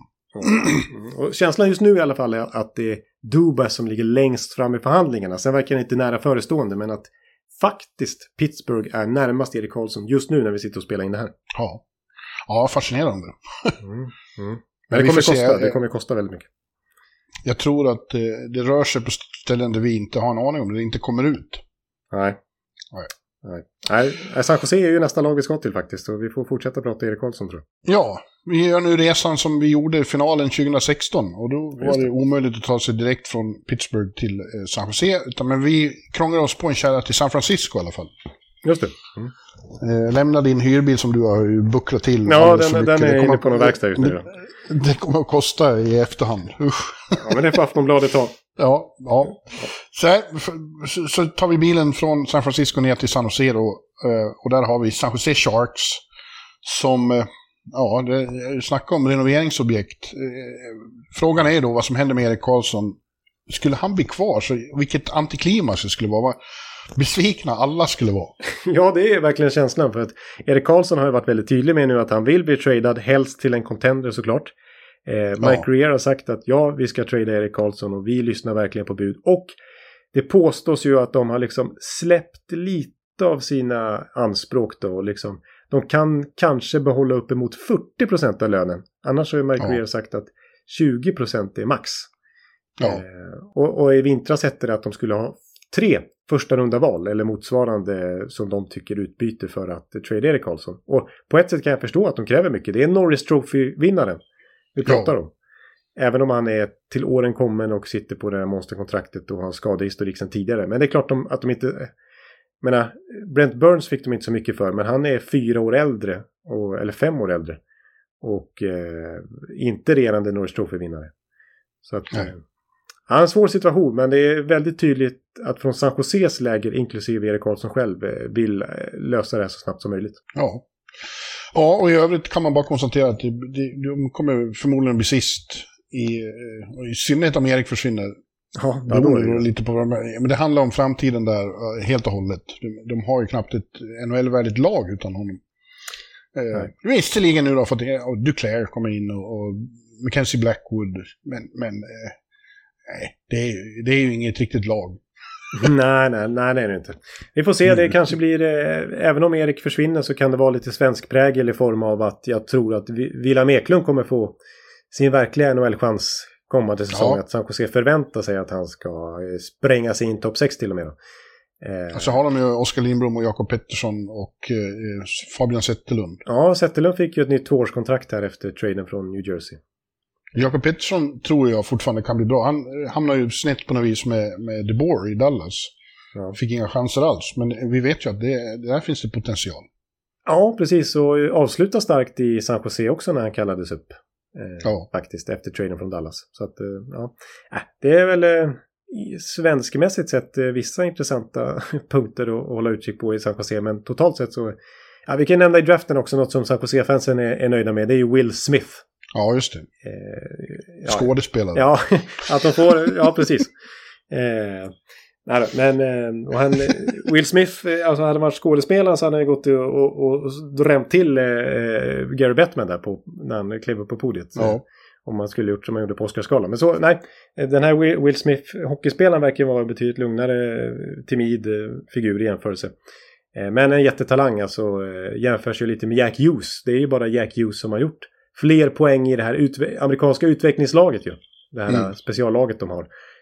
Han vann i poängligan i U18-VM Will Smith, och hade det varit i fjol så hade förmodligen, liksom hade han varit ett år äldre så hade mycket troligt Montreal valt honom som etta före Slavkovski. Det är på den nivån, så hög nivå det var på sommarens draft. Så att där har de förmodligen sin framtida första center i alla fall, San Jose. Men han kommer ju spela college kommande säsong, Will Smith. Ja, nu tar vi faktiskt en hyrbil till. En lite längre resa, men jag vill köra nu. Från norra Kalifornien ända upp till Seattle. Det tar ju 8 timmar eller något. Men vi behöver... Är det Highway 1 som fortsätter norrut också eller? Nej, inte Highway. Interstate 5 tar vi. Okay. Ja. Men jag kör upp så vi hinner prata ut om hur du kunde förstöra bilen i Pennsylvania. Ja, just det. Ja, precis. Jag har mycket att försvara det. Ja, men då kommer vi upp till Seattle och där har vi Seattle Kraken som ju gjorde en kanonsäsong och delvis bidragit till den här bilden av att faktiskt en lite ny filosofi om vikten av bredd. Mm. Gärna med spets också, men framförallt bredd behöver lagen. Slår de ut regerande Stanley Cup-mästaren i slutspelet? Ja, de har ju ett praktexemplar på det. Liksom. Och de gjorde det utan... De har ju tagit in innan säsongen då Andrew Burakovsky för att bidra med mål. Ja. Och han var ju skadad och kunde inte... Och de fixade det ändå. Liksom. Det var ett imponerande. Ja, precis. Alltså kolla på lönestrukturen där. Alltså Grubauer och hans $5,9 miljoner, det är den högsta cap-hitten de har. Ingen annan klubb i NHL har en spelare, liksom högsta cap-hitten är så låg om man kan säga så. Ja, just det. Däremot så har de alltså 10 spelare som tjänar mellan $4 miljoner och $5,9 miljoner. Så extremt många där i mitten liksom. Alltså, ja, andra kedjespelare kan man säga. Ja, och de har inte gjort säkert mycket nu off-season än så länge, va? Nej, det har de inte gjort. De har tagit in Brian Dumoulin just från Pittsburgh där vi var nyss. Just det. Han lämnar efter alla år i Pittsburgh. Och Keilur Yamamoto, local boy från Washington State. Just det. Han var utköpt av han tradades först till Chicago, blev utköpt av Chicago. Ja, eller Detroit. Ja, det var det Detroit? Nej, jag kommer inte ihåg. Men, jag tror det var Chicago. Det var kanske Chicago, ja. Nej, jag ska inte svära på det. Nej, men han lyfte ju aldrig riktigt som de hoppades på i Edmonton. Men det blir spännande att se honom i Seattle då, hans hemtrakter. Ja. Sen får vi se, de har ju en del löneutrymme ju i Seattle med tanke på att de inte har någon riktigt högavlönad spelare. Nej, du har rätt, det var ju Detroit. Det var Detroit, ja. Jag tror det. Så att den som ska få nytt kontrakt här nu som är restricted free agent och kommer kräva hyfsat betalt med tanke på att han som back gjorde 64 poäng en gång den säsongen, det är ju Vince Dunn. Ja, just det. Mm. Men det som är intressant här måste jag säga med tanke på allt löneutrymme som finns i Seattle, det är ju att Elliot Friedman och Cervelli, sådana här insiders, är inne på att det är inte så mycket konkreta rykten, men att det pratas om att bakom kulisserna att Seattle är ute efter en sån här riktig offensiv gamebreaker. En som har en hög lönecheck och som är en riktig mönsterbrytare. Liksom. Erik Karlsson? Ja, Erik Karlsson har nämnts. Nu har de ju visserligen Vince Dunn då som en skicklig offensiv back som verkligen fick sitt genombrott den gångna säsongen. Men det har pratats lite grann om Erik Karlsson. Det verkar inte lika hett just nu. Att det var hyfsat hett ett tag mellan Ron Francis och Mike Rear, respektive general manager. Men att Ron Francis tyckte att San Jose krävde lite väl mycket. Men går de ner i pris till slut här, då kanske Seattle blandar sig i direkt igen. Men jag har ju mitt andra lag för William Nylander här. Mm.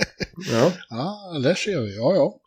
Nej, men de har löneutrymmet för att ge liksom Nylander så mycket, jag ska inte säga så mycket han vill ha, men att han skulle nästan kunna få 10 miljoner i Seattle utan att det är något jätteproblem.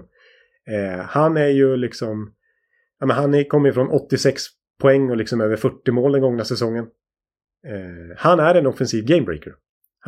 Han skulle, till skillnad från i Toronto där han ibland inte ens ingått i första PP och ändå gjort så många poäng, så skulle han vara den stora offensiva stjärnan ihop med Matty Beniers i Seattle. Och en verklig radarpartner till Beniers tror jag också.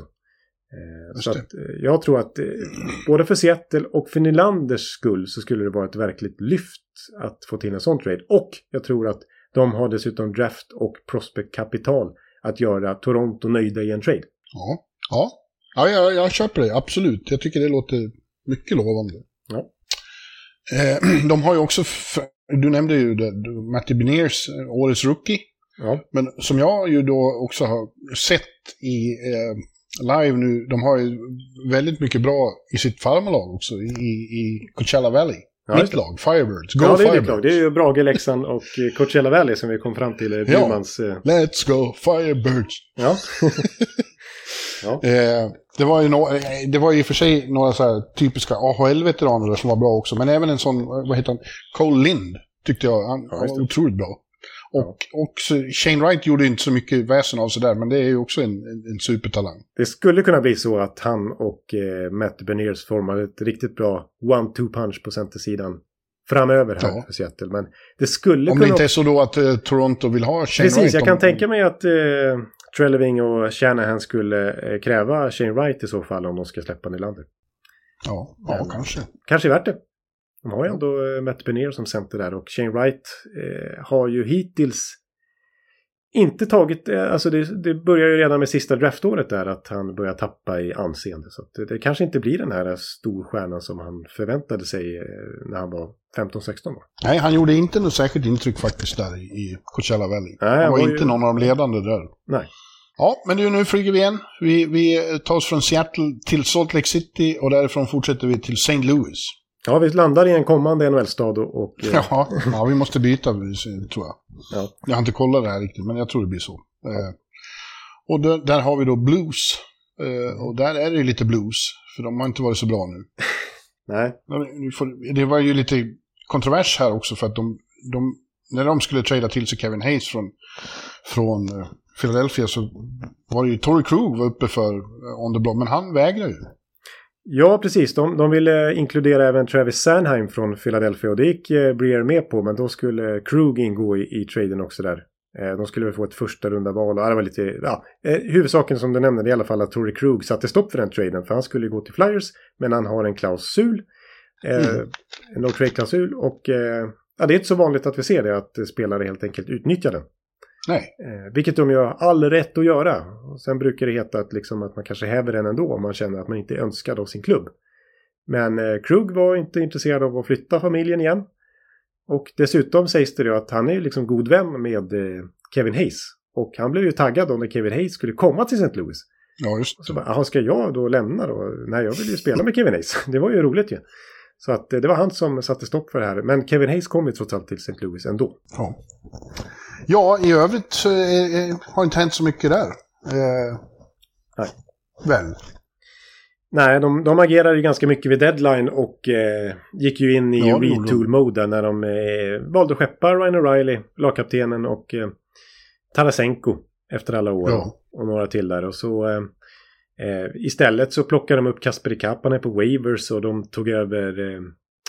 Jakub Vrana från Detroit efter allt strul där, och gjorde ganska bra ifrån sig under våren efter miljöombytet Vrana, så det är en typisk retool-värvning. Så att St. Louis är ju inne i en ny fas här nu där Robert Thomas och Jordan Cairo är de bäst betalda spelarna och nya faces of the franchise. Det har hänt mycket där som vi varit inne på tidigare sedan deras kupp 2019. Verkligen. Nu gick det ju då, surrades lite om att antingen O'Reilly eller Tarasenko eller båda två skulle komma tillbaks, men det verkar inte aktuellt. Nej, precis. Jag har svårt att tänka mig framförallt. O'Reilly har ju den skrivit på för Nashville, men att Tarasenko efter alla flyttrykten kring honom och att det har skurit sig med Doug Armstrong liksom, tidigare, att han skulle vara intresserad av att komma tillbaks, det har jag svårt att se. Men... Däremot kanske Oskar Sundqvist, som ju bor i St. Louis off-season och är den enda svensken nu kvar som inte har kontrakt av de större namnen. Ja, just det. Ja, de gillar honom i St. Louis, har gjort det historiskt eller? Ja. Vi måste ju nämna här också draften när vi kommer till St. Louis, med tanke på att de behöll alla sina tre val. Det var enda snack om att de skulle flippa dem mot etablerade NHL-spelare. Men nej, de behöll allihopa och de tog bara spelare från svensk hockey. Dalibor Dvorski med 10:e valet, visserligen slovak då, men hemmahörandes i Oskarshamn kommande säsong, AIK förra säsongen och i Sverige sedan han var 8 år. Han pratar ju svenska. Och har tokimponerat här, sägs det, på development campen som pågår. Och just massa drömmål och de är lyriska. Och så tog de ju Otto Stenberg med sitt andra första runda val. Frölunda-talangen. Ja, det var svensk fest i St. Louis, just det. Exakt, jag menar, Stenberg tror jag mycket på.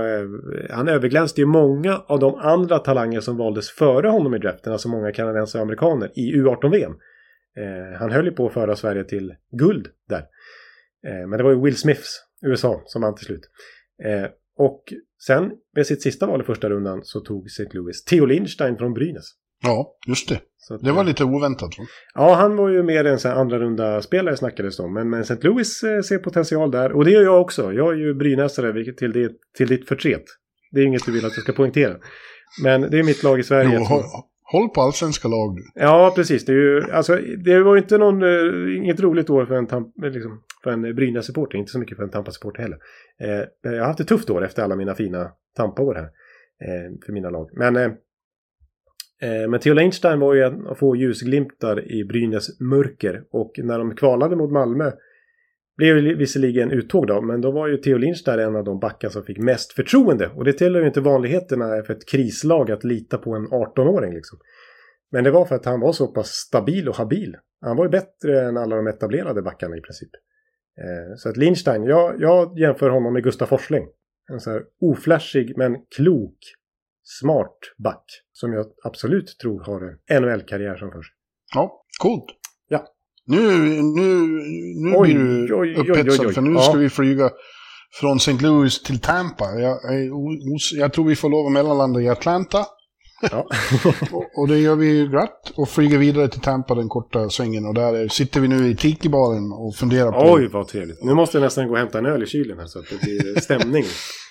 Ja, och då funderar vi hur det går för Tampa Bay Lightning då, som har tvingats göra sig av med spelare som de väl egentligen helst skulle vilja ha kvar från storhetstiden. Och så tänker jag framförallt på Killorn, men även på Ross Colton, Ross Dubois. Ja. Och vad säger du om det här? Det är ju tvingat att bli så här. Jag sätter det lite på pottkanten här. Du behöver inte räkna i huvudet utan du får bara chansa i huvudet här. Hur många, alltså, av de här spelarna som vann de dubbla titlarna 2020 och 2021, det är bara 2 år sedan. Mm. Hur många tror du är kvar? Ja, det vet jag inte. Jag vet ju vilka som är borta. Palat är borta, nu Kilon borta, Maroon borta, Ross Dubois borta och några backar borta. Vad är det kvar? 8-9 stycken? Ja, det är helt rätt. Mitt i prick, 8 stycken. Ja. Och det är ju inte vilka som helst visserligen. Det är ju fortfarande kärnan då. Men, just det, det är ju de bästa. Det är ju Vasilevski, det är Hedman, det är Stamkos, det är Point, det är Kucherov. Ja, Cirelli och Sergachev och Cernak, ja. Så de har ju fortfarande en väldigt, väldigt bra kärna. Ja, och de är inte så gamla som man tror kanske. Alltså Stamkos och Hedman är ju äldst och de är födda 90 precis som jag. Det tycker jag är en väldigt ung ålder. Det är ju fortfarande kids. Så att, men de är ju 33, men de är ju inte som Crosby och Ovechkin att de börjar närma sig 40. Liksom. Nej. Men vad tycker du då? Är de lika bra? Nej. Alltså som lag? Nej. Alltså, nu ska jag gnälla lite då. Gnälla då. Nej, men, och jag inser så här att det här är, nu kommer jag bli framstå som otroligt osympatisk och jag har noll rätt och vara bitter här och tycka att Tampa skulle vara någon slags offer för coronapandemin i världen här liksom. Det finns många som har lidit betydligt värre än Tampa Bay som dessutom vann titeln då i den här bubblan. Liksom ett slutspel som kanske aldrig ens skulle ha genomförts och så fick Tampa en Stanley Cup där. Men det jag vill komma fram till i alla fall är att det är ju framförallt bara pandemin som har ställt till den här lönetaksproblematiken i NHL och som har gjort att lönetaket inte har höjts. Skulle det inte varit någon pandemi, om vi bara ponerar det, då skulle väl lönetaket nu inte ligga på 83,5 miljoner utan säkert på runt 95 miljoner. Speciellt med tanke på det nya extremt lukrativa tv-avtalet. Och jag menar, då skulle betydligt många fler av de här spelarna fortfarande vara kvar. Men det är väl lika för det är ju jättemånga lag som det är lika jag för vet, alla. Det är jättemånga som kan klaga på det. Men just i Tampas fall så har ju väldigt många spelare boostat sitt marknadsvärde enormt mycket tack vare en Stanley Cup-titel, eller 2 till och med. Och då har de omöjligt kunnat behållas av Tampa. Så jag tycker ändå att Tampa varit ovanligt... Jag ska inte sitta och gnälla här, det är många andra som... jag inser det, det är ingen som håller med mig här. Men... det är ju anledningen i alla fall till att det är så få kvar. Men så är i alla fall den riktiga urkärnan är fortfarande kvar. Och det är ju en betydligt sämre version ändå sett till tiden. De har ju inte alls samma bredd. Och vi pratade om hur viktigt det är med bredd. Kolla på Vegas liksom. Senast. Ja, men vad säger de om de breddspelare de får in nu då? Luke Glendening, Connor Sherry, Calvin DeHaan. Josh Archibald. Ja, ja just det. Det är väl inga, det är ju inte så sexigt jämfört med liksom Jenny Gord och Blake Coleman och sådana de hade förut. Men ändå okej spelare. Sherry gör ju sina 20 mål per säsong. Kommer in, alla är ganska billiga här faktiskt. Det är ju billiga kontrakt de skriver. Ganska snabba spelare vilket passar Tampas modell. Så att utefter förutsättningar tycker jag att Brisbane har gjort det bra. Men ja. det är tufft. Det. Min X-faktor kommande säsong. Det är en spelare som har varit i organisationen rätt länge som fortfarande inte har slagit igenom på NHL-nivå. Men, men som jag har stora förhoppningar kring, det är ju fransk-kanadensaren Alex Barry Bouldet. Kommer du ihåg honom? Ja, för många too many names on the ice. Ja, too many names. Jag brukar bara säga, och många Tampa-supporter bara ABB. Och ABB helt enkelt. Och ja. Han har ju varit så otroligt överlägsen i AHL. Och för några år sedan var det han och Carter Verhaeghe som var radarpar där. Och Carter Verhaeghe vann poängligan och ABB vann skytteligan. Och sen så tog ju Carter Verhaeghes karriär verkligen skruv efter det. Och speciellt när han hamnade i Florida. Och liknande har ju varit med Jonathan Marchessault i Tampa som fullständigt dominant i AHL. Och sen, ja, nu är tanken i alla fall att ABB till slut här ska få det att lossna på NHL-nivå. Han måste nästan göra det för att Tampa ska vara konkurrenskraftiga. Där har de en potentiell ny Carter Verhaeghe / Jonathan Marchessault som de lyckas behålla själva och ha i sin topp 6. Jag tycker en annan X-faktor är det faktum att de äntligen har fått en lång sommar. Att Hedman och Stamkos och Point och Kucherov har fått vila upp sig ordentligt och kan komma tillbaka med en ny fräschör och nytt klipp i steget. Ja, där har du helt rätt i. Det är verkligen en X-faktor att de får vila upp sig ett halvår istället för 2-3 månader som det har varit. Ja. Jag vill också nämna Jonas Johansson som är en ny backup till Vasilevski. Just det. Det märkliga här är ju att det här, liksom, vad är relationen egentligen mellan Julien Brisbois och Rickard Wallin i Färjestad? Med tanke på att de först värvade Matt Tompkins, Färjestads första målvakt förra säsongen. Färjestad ersätter med Jonas Johansson. Sen kommer Brisbois och bryter det kontrakt med Färjestad och tar in Jonas Johansson till Tampa så att han både Tompkins och Johansson. Och vad händer då? Wallin tar Max Legacy från Tampa istället och blir keeper i Färjestad. Väldigt oväntad trade mellan Tampa och Färjestad. Men så har det gått till. Ja, nu är jag ledsen Jonathan, men nu tar vi notan i Tiki-baren och åker ut till flygplatsen. Nej, ja, och tar oss ut till flygplatsen. Och det går direkt flight från Tampa till Toronto. Och där landar vi och lite stora ögon. För där har det hänt väldigt mycket på alla fronter. Vi har ju en ny general manager. De behöll visserligen coachen, men de har tagit in mycket nytt folk, hör du. Och tappat mycket. Det är ganska stor ruljans i Toronto. Ja, det är det. Och framförallt kan man ju konstatera att nya ledningen har bestämt sig för att det behövs mer muskler och grit. I framförallt forwardsleden då, där de tar in både Ryan Reeves, Tyler Bertuzzi och Max Domi. Ja, precis. Samtidigt vill jag då poängtera att de tappar Ryan O'Reilly. Där finns det muskler. Michael Bunting, där finns det muskler. Noel Acciari, där finns det muskler. Luke Chen, där finns det ju verkligen muskler. Så att jag tycker det är lite överdrivet den här stämpeln de har fått om att de har blivit så mycket tuffare. Det tycker jag nog. Att Ryan Reeves är så tuff som man blir. Och Tyler Bertuzzi är ju liksom en typ av spelare som så väldigt högt i kurs nu. Som kan spela och samtidigt är hård. Ja, där måste jag säga. Av alla övningar Toronto har gjort här, de har ju både blivit ifrågasatta och hyllade. Så håller jag verkligen med om hyllningarna till Tyler Bertuzzi. Att de lyckas få honom på en rimlig cap hit i bara ett år. Ja. Alltså, för det var det som var grejen att han lämnade Detroit. Att Iceman inte var villig att skriva så mycket pengar i så lång tid. Även om vi har sagt att Iceman verkar skriva långtidskontrakt med vem som helst. Så vill han inte göra det med Tyler Bertuzzi. Och första dagen i Free Agency-fönstret här 1 juli. Då hittade inte Tyler Bertuzzi någon klubb. För det var ingen som var riktigt villig att skriva det här långa stora kontrakt som han förväntade sig. Så att redan då var ju Toronto framme med ettårskontrakt sägs det då. Men det var ju inte Bertuzzi intresserad av. Sen när han förstod hur marknaden såg ut, då återvände han plötsligt till Toronto och sa att men då kör vi det. Ja. Och så är hans förhoppning då att nästa år påstås att lönetaket ska höjas med $4-5 miljoner. Och att han ska boosta sitt värde ytterligare nu ihop med Matthews i första kedjan. Och skriva sitt stora kontrakt då istället. Ja. Ja, men alla de här, det var ju väldigt många ettårskontrakt. Ja. Men det måste väl också ha att göra med att nästa år så kommer lönetaket att höjas. Så det är av allas intresse att skriva korta kontrakt. Ja, nej, men det har du helt rätt i. John Klingberg också ett år bara. Max Domi. Ja. Jättekul att han kommer till Toronto med tanke på hans far. Ja. Men ja, Klingberg måste vi ju prata om. Han hamnar alltså i Toronto, det hade man väl inte riktigt trott. Han får ett år igen då. Precis som Anaheim i fjol. Och det blev väl inte så jättelyckat där.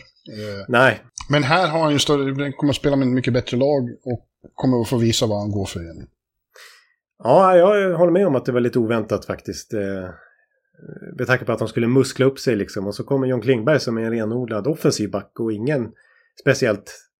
Han är ju ingen bra defensiv back, men är ju en otroligt skicklig offensiv back när han har det, när han har stämt. Det är bara något år sedan han gjorde 50 poäng i Dallas och han har varit uppe på tydligt mer än så också. Och han är ju fortfarande inte jättegammal, så att visst kan Klingberg... Tänk om han tar första PP-platsen från Morgan Riley. Ja. Då kan tänk om Klingberg gör liksom 65 poäng kommande säsong. Då har han gjort helt rätt i att skriva ett ettårskontrakt med Toronto, om man säger så. Ja. Man vet ju inte vad det fanns för andra alternativ och så, men ja, jag tycker det är jävligt kul med Burger i Toronto. Sen vill jag säga så här också, apropå Burger, hur han är som person. Det vet ju du kan ju beskriva lite grann hans personlighet. Alltså det är ju inte den tyste. Nej, men jag tycker han är väldigt bra och trevlig. Han är bestämd när han tycker att någon säger dumma saker och så. Ja, och han är ju extrovert och social och så här. Och det är ju en uttalad strategi här från Trelleviing. Främst med Ryan Reeves som ju många ifrågasätter liksom.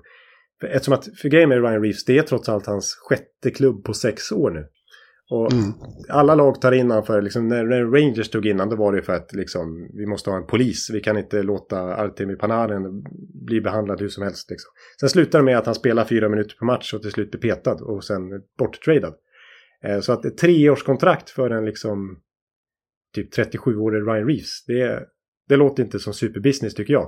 Men framförallt verkar Trelleviing basera det här på att han tar för sig och det är en omklädningsrums energispridare. Och så här har liksom det framkommit i Toronto att det är ett tyst omklädningsrum. Ja, precis. Ja, uttrycket tyst har nämnts. Ja, och att liksom många av de spelarna som kom in vid deadline, Etchari, O'Reilly och några till, blev förvånade över hur tyst det var och vilken dålig liksom... lagsammanhållning och lagkänsla och identitet det var bakom Core 4, alltså de stora stjärnforwardsen, alltså Nylander, Marner, Matthews och Tavares. Och faktum är så här, att jag pratar liksom stora spelartappet i Tampa sedan 2021. På motsvarande 2 år i Toronto finns det ingen annan forward kvar än de här Core 4. Faktiskt. Alla andra ordinarie forwards sedan den säsongen är redan utbytta.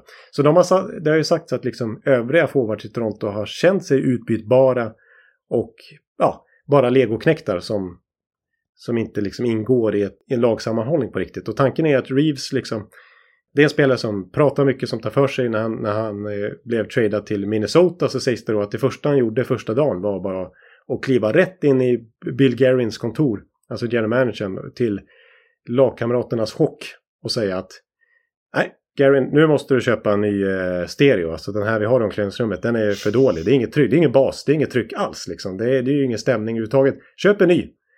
Det här är NHL. Kan inte ha en sån här skitstereo liksom. Och kort senare så kom det en superstereo där som Gary investerade i och så blev det mer tryck liksom. Och han arrangerar lagmiddagar och grejer Reeves. Så tanken är att han ska liksom få ihop gruppen helt enkelt och Max Domi är ju verkligen en extrovert person också. Klingberg är en sån som pratar och tar för sig i omklädningsrummet. De ska ha liksom, det ska bli ett lag Toronto nu och det ska bli ett högljutt omklädningsrum istället. Ja, det är ju mycket betalt för att skapa bra stämning. Ja, det kan man ju visserligen säga då, men det verkar vara Trelleviings motivering. Ja, vi får se hur det går. Om man vann Stanley Cup på bästa stämningen, det skulle vara. Ja, precis. Men tanken är väl att det ska bära frukt på isen också. Ja, det blir spännande att se som vanligt vad som händer i Toronto. Och så får vi se vad som händer med Nylander då. Det är väl tveksamt om han blir kvar faktiskt. Ja, nej, med tanke på att det skiljer 2 miljoner just nu i lönanspråk från respektive sida så är de inte jättenära. Och vi såg hur långt Nylander kan ta det. Ja. Om man inte får som man vill. Så att, jag säger 50-50. Japp. Mm. Ja du, nu flyger vi igen tvärs över kontinenten med Air Canada från Toronto till Vancouver. Ja. Och där har vi Canuckerna. Ja, precis. Ja. Knacks. Ja, vad säger vi där då? Ja, vi pratade ju en del förra veckan om Oliver Ekman Larsson-utköpet. Ja. Och skulle det varit Jim Benning som gjorde det, alltså tidigare general manager innan Patrik Alvins regim här, då är jag helt säker på att han hade utnyttjat det löneutrymmet till att skriva ett nytt kontrakt med en äldre back. Alltså visst, han kanske hade lyckats fånga upp Dmitri Orlov, men istället för som Carolina och lyckas skriva ett tvåårskontrakt så har det blivit 8 år med en 31-årig Orlov eller något sånt där. Och nu har... Ja. Det verkar som att Alvin har lärt sig läxan där och arbetar på ett annat sätt i Canucks och skriver mest ett års kontrakt här med typ Ian Cole och vilka är nu mer de har fått in. Ja, det är några sådana. Teddy Bluegers, Carson Soucy. Ja. Inte hänt så mycket, men lite nya backar ju och bättre ledarskap uppifrån tycker jag här med smartare kontrakt. Ja, då får vi se om det kommer en till Elias Pettersson. Ja, just det. De har ju han, den andra EP. Ja, han är Örebro EP. Ja. Förr eller senare kommer han över också, för han ser ju rätt lovande ut. Nu får du ursäkta, jag måste slå på airconditioning här. Det är fuktigt. Ja, det får du göra.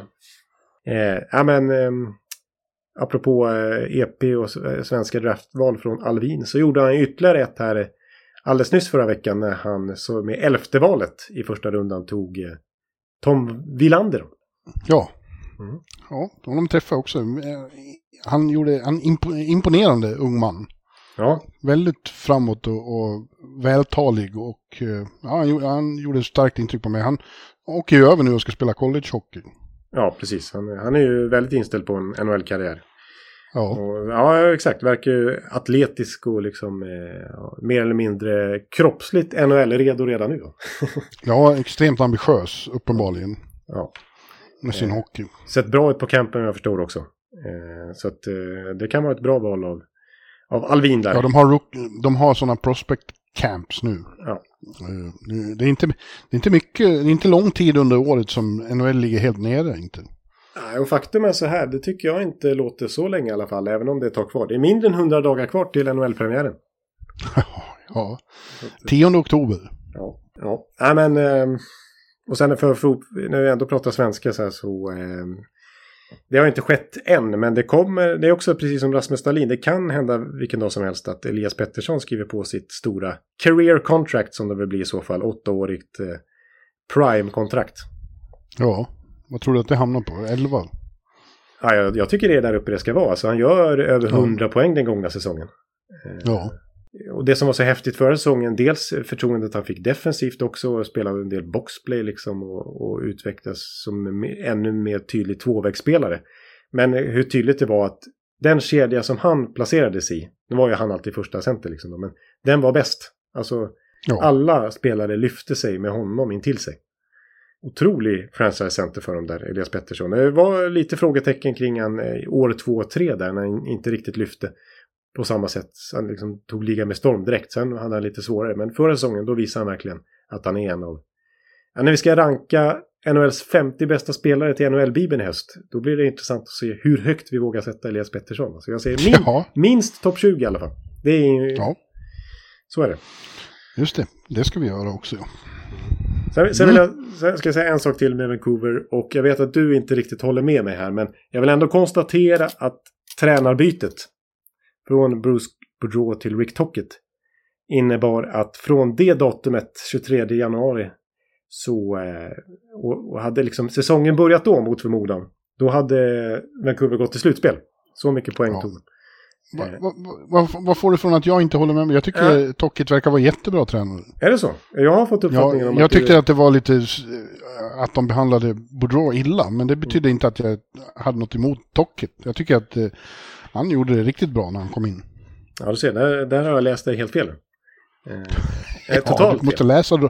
Du måste läsa rummet. Ja, du ser det. Jag sitter här och chansar. Men Rick Tocchet, precis. Det mest, förutom poängskörden då, så tycker jag, när man kollar på underliggande siffror, så tycker jag att det som är mest positivt och som inför den kommande säsong, det är ju då i slotten då. där det var katastrof under Bruce Boudreau. De släppte till 100 skott fler mot sig än framåt under hans ledning halva säsongen då. Sen när Tocket tog över, då sköt de plötsligt fler skott framåt än vad de släppte till bakåt. Så det var en remarkabel scenförändring i strukturen i egen zon. Och att försvara sin egen kasse med Tocket. Så att, kan det fortsätta och Elias Pettersson och offensiven flyga, så ja, då kan Vancouver blanda sig i slutspelsstriden, jag tror. Ja, men det är tight i Pacific. Det är en väldigt hård och svår division. Ja, det är visserligen helt sant. Mm. För där har vi nästa topplag nu, för nu flyger vi direkt från Vancouver och landar på Harry Reid-flygplatsen i Las Vegas, som jag har sett otroligt mycket av den här våren. Ja. Och kommer till strippen i Las Vegas. Och där har vi då regerande Stanley Cup-mästarna Golden Knights. Och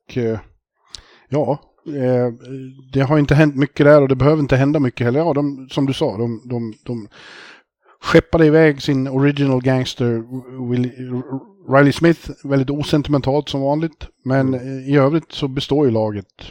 Och nog ser det ut som att de kan göra om det.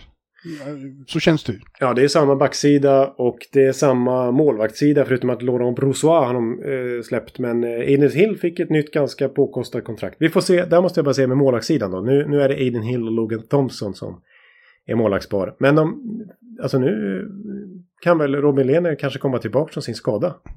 Nej, jag tror inte att vi behöver inte gå in mycket på det, men jag tror att Robin Lehner har vi sett det sista av i NHL. Ja, för att det skulle annars ställa till problem för dem lönetagsmässigt då, med tanke på att de använder ju hans LTI. Ja, men det har ju inte bara med skador och hockeymässigt, det är allt annat krångel och styr. Ja. Advokater inblandade och sånt som i så fall skulle upp på bordet, och det har man ju svårt att se just nu. Nej, precis. Men man förstår ju att de ville behålla Ivan Barbachev och skriva ett Riley Smith-kontrakt med honom, kan man säga då, med tanke på den kedjan där med Eichel och Marchessault. De kompletterar varandra perfekt. Han ansågs vara väldigt viktig för den här Stanley Cup-titeln. Vad gäller Aiden Hill måste jag dock säga så här, att han blir lite övervärderad nu. För att jag tror att, som ju framgick, vem fan de än ställde i kassen så var de ju otroligt svåra att göra mål på. Och det berodde ju inte bara på målvakten, utan på att de spelar väldigt bra försvarsspel.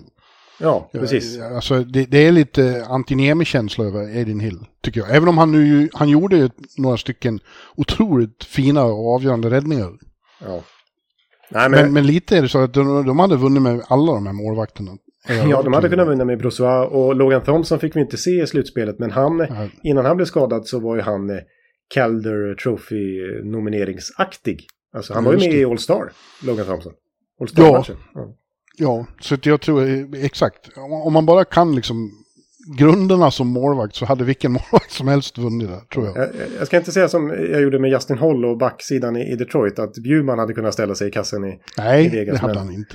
Men i så fall bara för att jag fyller ut hela kassen då. Ja, men jag håller dina reflexer högt. Du är inte klok helt enkelt. Nej, det är jag förstår inte. Sprang du på David Edström då? I draften? Nej. Den här svensken som de tog med sista valet i första rundan, som alltså skulle uttalas Edström och inte Edström. Nej, just det. Det är så mycket lärde jag mig. Ja. Pappan är amerikan. Precis. Frölunda Talang som Vegas valde i första rundan. Ja, det var ju kul. Ja. Men Wild Bill blir kvar i alla fall. Så. Han har ju blivit folkhjälte nu efter sitt tar där, framförallt. Ja. Eller han befäste sin ställning som local hero. Exakt, han var väl redan kanske nummer 1 bland fansen. En av dem i alla fall. Och nu är han ju såklart nummer 1. Ja, jag tror att de blir farliga igen. Det är bara så. Ja. Nu tar vi samma flight som vi gjorde under finalen 2018 vid ett antal tillfällen. De flyger direkt från Las Vegas till Washington, och då landar man ute på Dulles. Det ligger jävligt långt ut i skogen. Så vi tar oss in med en Uber och i The District, där vi har då Washington Capitals, som var en besvikelse den gångna säsongen. Ja. Har nu bytt coach och jag vet inte. Jag tycker det känns som de är på väg utför. Ja, de missar ju slutspel alltså. Ja. För första gången på länge. Och ja, kolla på åldrarna nu på de här gamla stjärnorna. Så Ovechkin fyller 38 i september. Ja. Bäckström blir 36 här under hösten. I december fyller Tidiorsi 37. Ja. Och så Max Pacioretty tycker jag är ett spännande nyförvärv. Om han är spännande, liksom, man vet ju vad man får. Men och, liksom, kan han vara en 40-målsskytt igen, så är det billigt att få honom för $2 miljoner. Ja, om han kan hålla sig hel och frisk. Exakt, för grejen är att han bröt ju alltså, han slet ju sönder hälsenan förra sommaren. Kommer tillbaks mitt i vintern, spelar bara 5 matcher, sen går hälsenan sönder igen. Och ja, igen. Och nu är det så lång rehabilitering att han kommer inte vara med på campen och början av säsongen heller. Utan de hoppas att han gör debut någon gång i kanske slutet av oktober eller november. Så att det är ju... Jag kan inte räkna med att han är den gamla. Han bidrar personen. Inte precis till någon föryngring, han heller. Nej, precis. Alltså, det kändes ju som att de tog tag i sin retool där vid deadline när de skeppade Orlov och fick in Sandin från Toronto. Ja. Men nu har de ju snarare blivit lite äldre igen med Pacioretty och så Joel Edmondson, 30-årig back med ryggproblem från Montreal. Ja. Ja, och sen vet vi inte hur det blir med Beckis då. Han har den här sommaren på sig och visar att han kan komma tillbaka i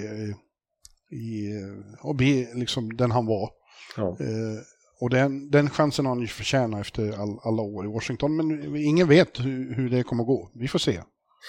Nej, precis. Nej, det är hoppet, alltså så här, om allt skulle, jag säger så här, om alla slår in, om man säger så, för Washington, då kan det gå bra. Om Ovechkin och gänget och Bäckström såklart fortsätter hålla hög nivå, om Pacioretty är skadefri och är den här 40-målsskytten igen, om Rasmus Sandin fortsätter att ta kliv och blir den här storbacken han har potential att bli och visade goda tecken på i våras, om några Hershey Bears-spelare efter Calder Cup-titeln där mot ditt lag kan befordras och göra bra ifrån sig i NHL. Och om Spencer Carberry, den här nya coachen. Han är lite spännande. Ja, om han är upphåsad ung coach, om han är the real deal. Då blir ju Washington att räkna med, men det är många om där. Så att vi får se hur många som verkligen slår in. Ja. Ja, du. Nu är det dags för säsongens sista resa, Jonte. Det är dags för Jarko att vakna. Ja, det är en lite krånglig resa. Vi får flyga från Washington till Chicago och där till Minneapolis och där byta då till sista flighten upp till Winnipeg. Just det. Och precis. Där är det inte så jättekul just nu, för det har ju blivit också ett lag som alla vill ifrån. Ja, precis. Det är inte bara Dubois som vi har pratat om den traden då, utan även Hellebucken som vi har varit inne på. Och så Mark Scheifele. Ja. Ja, försvinner alla dem, då är det inte mycket kvar. De har ju Kyle Connor och de har Ehlers. Men det ser väldigt tunnsått ut bakom dem. Ja, så om Scheifele försvinner, jag menar den här centersidan som var så stark i Winnipeg för några år sedan, eller bara senaste säsongen med Dubois, Scheifele och Wheeler kan ju spela center också. För några år sedan var det ju även Brian Little och Andrew Kopp och du vet sådär. Ja. Nu kanske det blir typ Vladislav Namestnikov som blir första center. Ja, de har hamnat i en olycklig situation, Winnipeg. Ja. Ett tag kändes det som de hade en väldigt bra sån här vi mot världen-känsla där. Men den har ju gått sönder. Exakt. Det blir spännande ändå att se om ytterforwardsmässigt tycker jag ändå Kyle Connor är kvar och Ehlers är kvar och Perfetti är en spännande unge prospect de har som redan slagit igenom lite grann. Gabriel Velarde, om han kan fortsätta ta steg, gjorde ändå 20 mål i LA. Det finns nog i alla fall då, som du brukar säga. Det är ju en bra etablerad NHL-forward. Och visst, det finns lite där. Och om det nu är så att den här omtalade ruttna omklädningskulturen har ryckts från rötterna nu när Blake Wheeler är borta.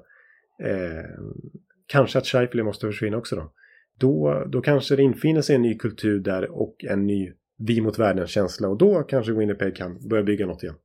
Ja. Ja, vi får se. Hörde du? Ja. Nu är vi i mål. 3 timmar, Bjurman. Oj. Det är 3 avsnitt. Ja, men det var ju värt som slutpunkt för den här långa, härliga säsongen. Ja, och innan nu har ju alla ni lyssnare... Ja, nu har ni lyssnat klart på den här podden uppenbarligen som ni kommer hela vägen hit. Men jag tänker att ni har hela sommaren på er att lyssna. innan vi är tillbaka på allvar igen. Så att, ni kan lyssna en gång till. Ja, lyssna en gång till, ja. Ja, men vi någon gång i augusti när jag är hemma i Stockholm så gör vi säkert ett sommaravsnitt också.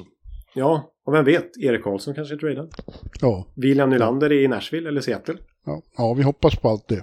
Och då har vi det att prata om. Ja, så att, ja. Men i övrigt så är det väl bara att tacka för den här säsongen. Underbart att ni var med. Det har varit ren nöje, ren ära att göra den här podcasten som vanligt.